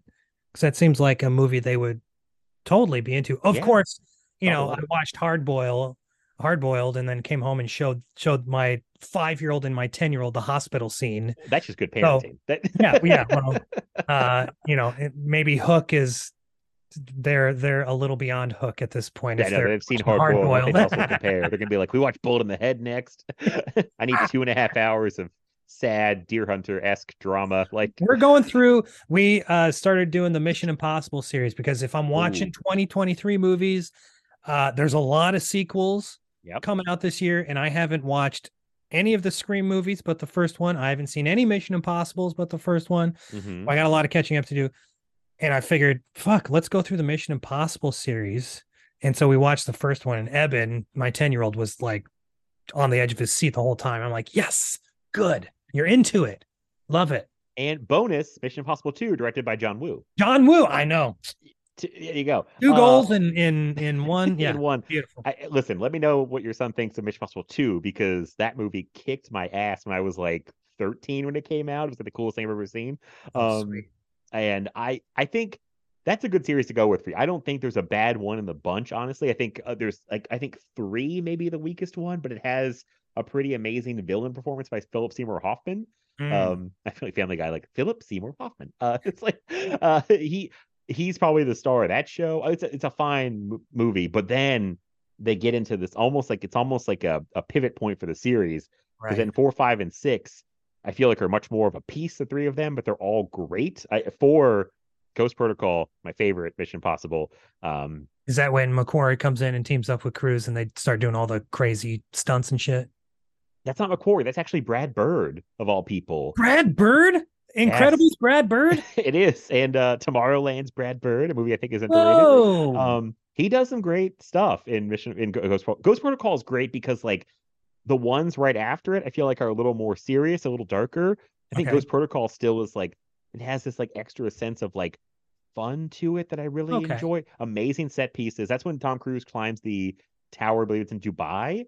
Oh yeah, yeah, yeah. Okay. That amazing, amazing sequence. Like, um, it's a really talk about a movie that just like fucking moves. Like it's like one set piece after another. They do one set in like Russia. I think they go to. It's a. I just love that one. The other, the other two are great right after, but I think four is just a little more like playful. Um, and the other ones get a little more serious, but they're still great. Okay. I Yeah. that series is great.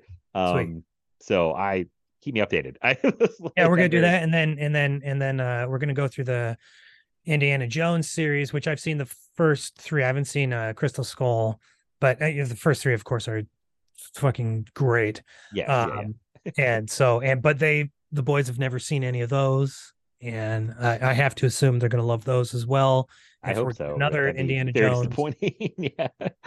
Oh, oh That- yeah uh good, good stuff coming up on family movie nights for us I, yeah, I'm excited for you guys. I was like, it's like if I lived anywhere near you, like, I'm popping in for some of these like crashy family movie night. Um, yeah hell yeah yeah that's you, exciting. you, you come for the next family movie night we're going to watch the last kiss Oh, jeez. Your kids are like, why such a piece of shit, Daddy? He's got everything going for him. Like, what's what problems does he have? He's a successful white male with a beautiful wife and a lot and uh, a, good family and friends, but he's sad because his life is boring. Oh, I'm so mad thinking about Last Kiss now. so mad. paul haggis wrote the last kiss are you What? fucking kidding me you're fucking kidding me Wow. crashes paul haggis Oh well, okay, that actually makes more sense. I mean it makes sense but jesus christ oh god. Okay. Can't can't end on that note. Garden State. It's Yeah, it's fun. you know what I'm gonna do? Watch the trailer for Last Kiss and remind myself of the promise of that movie. Yes. There you go. and listen good- to the remember- soundtrack. Yeah. It's a good trailer. Um, yeah, Garden State's great. I was gonna say, oh, the stuff you're watching has me excited too. Like, um, I can't remember what I was gonna say, but yeah, um, I don't know. You got lots of good stuff to watch. Oh, I know what I was gonna say. It's funny because the other day I felt like I thought to myself, why do I watch so many new movies? There's so many great older movies to watch. and I, I I probably won't pull back on watching new movies, but I just I just there's so many great older movies to to watch. I'm like I should really push to watch even like just older stuff in general and um yeah, so I feel like I'm going the other way from you. Like I'm, you're Well, that- coming. yeah, to- that's good. I mean, you know, one of my other goals is to watch a bunch of Geraldine Chaplin movies, and she did a bunch of movies in the 60s and 70s with her husband. Uh, these Spanish movies. Uh, her husband's uh, ex-husband's name is Carlos Saura, and they did these like weird sort of uh, dramatic thrillers um, that also fit into another goal of mine to to watch way more foreign films than I have in the past because they're all from Spain um and so i watched i watched one yesterday and um it, it you know it was good good. And geraldine chaplin is fucking brilliant. So uh i'm still gonna be watching a bunch of older movies but uh man i need some new shit in my diet. And like after watching you know like ambulance and then we watched pale blue eyes which was we really enjoyed. Um and then you know the menu which came out last year but still i'm like god fuck man i missed a lot of good shit here Oh. yeah, I think the key is balance. I think the key no both absolutely yeah yeah, because there's a lot of good stuff still being made. It's just it's there's just a lot of it. It's hard to wade through. The streaming stuff drops out of nowhere. You still have stuff going in theaters. It's like who can keep up? And plus, you're trying to watch Right. old movies. It's like oh my god, it's overwhelming. exactly but, uh, yeah right but yeah, I don't know. I I liked how we went through this because I think going through it, the soundtrack of Garden State was a good way. the soundtrack to, yeah that helped yeah that was a good way to go through the movie. A movie I again still really have a soft spot for, place in my heart for Garden State, even though I think it has some flaws, but I don't hate it. I'm glad you still love it as much as you do. I'm glad this was not. I'm glad somebody wasn't here who was like, "This is terrible, cut it all down," blah blah blah. You know, like, um, you don't need that. I mean, if you feel that way, it's that. fine. But you know, it's like Garden State's getting picked on enough for the past decade. It's like, agreed agreed Yeah. it's like it's fine. It's fine. It's a good. It's a good movie. Great soundtrack. Um, it's actually a masterpiece but we'll just move past that man uh, if you haven't seen it, I think still worth watching. I'd love to hear from some people. Uh, I don't know if they've seen it or not, like younger people than us, like Daniel, oh Preston. yeah oh yeah if- good if point They, if they didn't, if it didn't, if you didn't see it when it came out, I'd love to hear someone's thoughts on it. Watching it fresh in 2023, sure like, that would be fascinating. I cannot. That gave me like a crisis when I realized this movie will be 20 next year because I was oh. like, I don't. I know. I oh went my through this- god I went through this the other day, Anthony. I'm like, no, no, I'm frozen in time. I'm still a young man. This movie still came out just a couple years ago. I, I like, I wake up every morning I can barely move so my body reminds me nope you're a 40 year old man oh, oh man, sad. I don't, I don't like this movie being this old. I, I do No. not like it. I was like, it really set me for a loop. I felt like I was just walking around the house, just like ah, like 20 years jesus Yeah, that's a long time. It's a long time. Uh, so anyway, uh, we gotta. I don't know. Anyway, I was like, that's a bad note to end on, but I feel like we have to end. But um, I'm excited for you to watch new movies this year. Can't wait to hear about it. Um, and Garden State's still pretty good, so go watch it and definitely listen to the soundtrack. If anything, go to Spotify. They are missing one song on Spotify, which is the Colin Hay's song. You can't Oh, listen to it. weird that's Yeah. a really good song too The last time it was blanked out. It was weird. I was like, why is Yeah. it here? Um, but anyway, good stuff. Uh, so and I dropped a huge bombshell about my personal life. So what an episode. this is this has what everything. an episode wow What an episode. This has everything. Um, yeah. Well, Anthony, why don't you tell people where they can follow you, what you have going on, all that stuff. Uh, you can follow the Cult Movies Podcast on Twitter and Instagram at Cult Movies Pod. You can follow me on Twitter, Instagram, and Letterboxd at AK Donnelly. That's A K D O N E L L Y. Then every Friday, head over to fthismovie.com and you can uh, read my column. You should go to fthismovie.com every day, anyways, to read everybody's stuff. But my stuff comes out every Friday. I have a column called Notes on Film where I sort of process whatever I've been thinking about lately and sort of uh, talk about a few of the films I watched in the past week. Um, and yeah, the podcast will be back in oh, new episodes will probably drop in March, February. I don't know. In a while. You're like, yeah, whatever.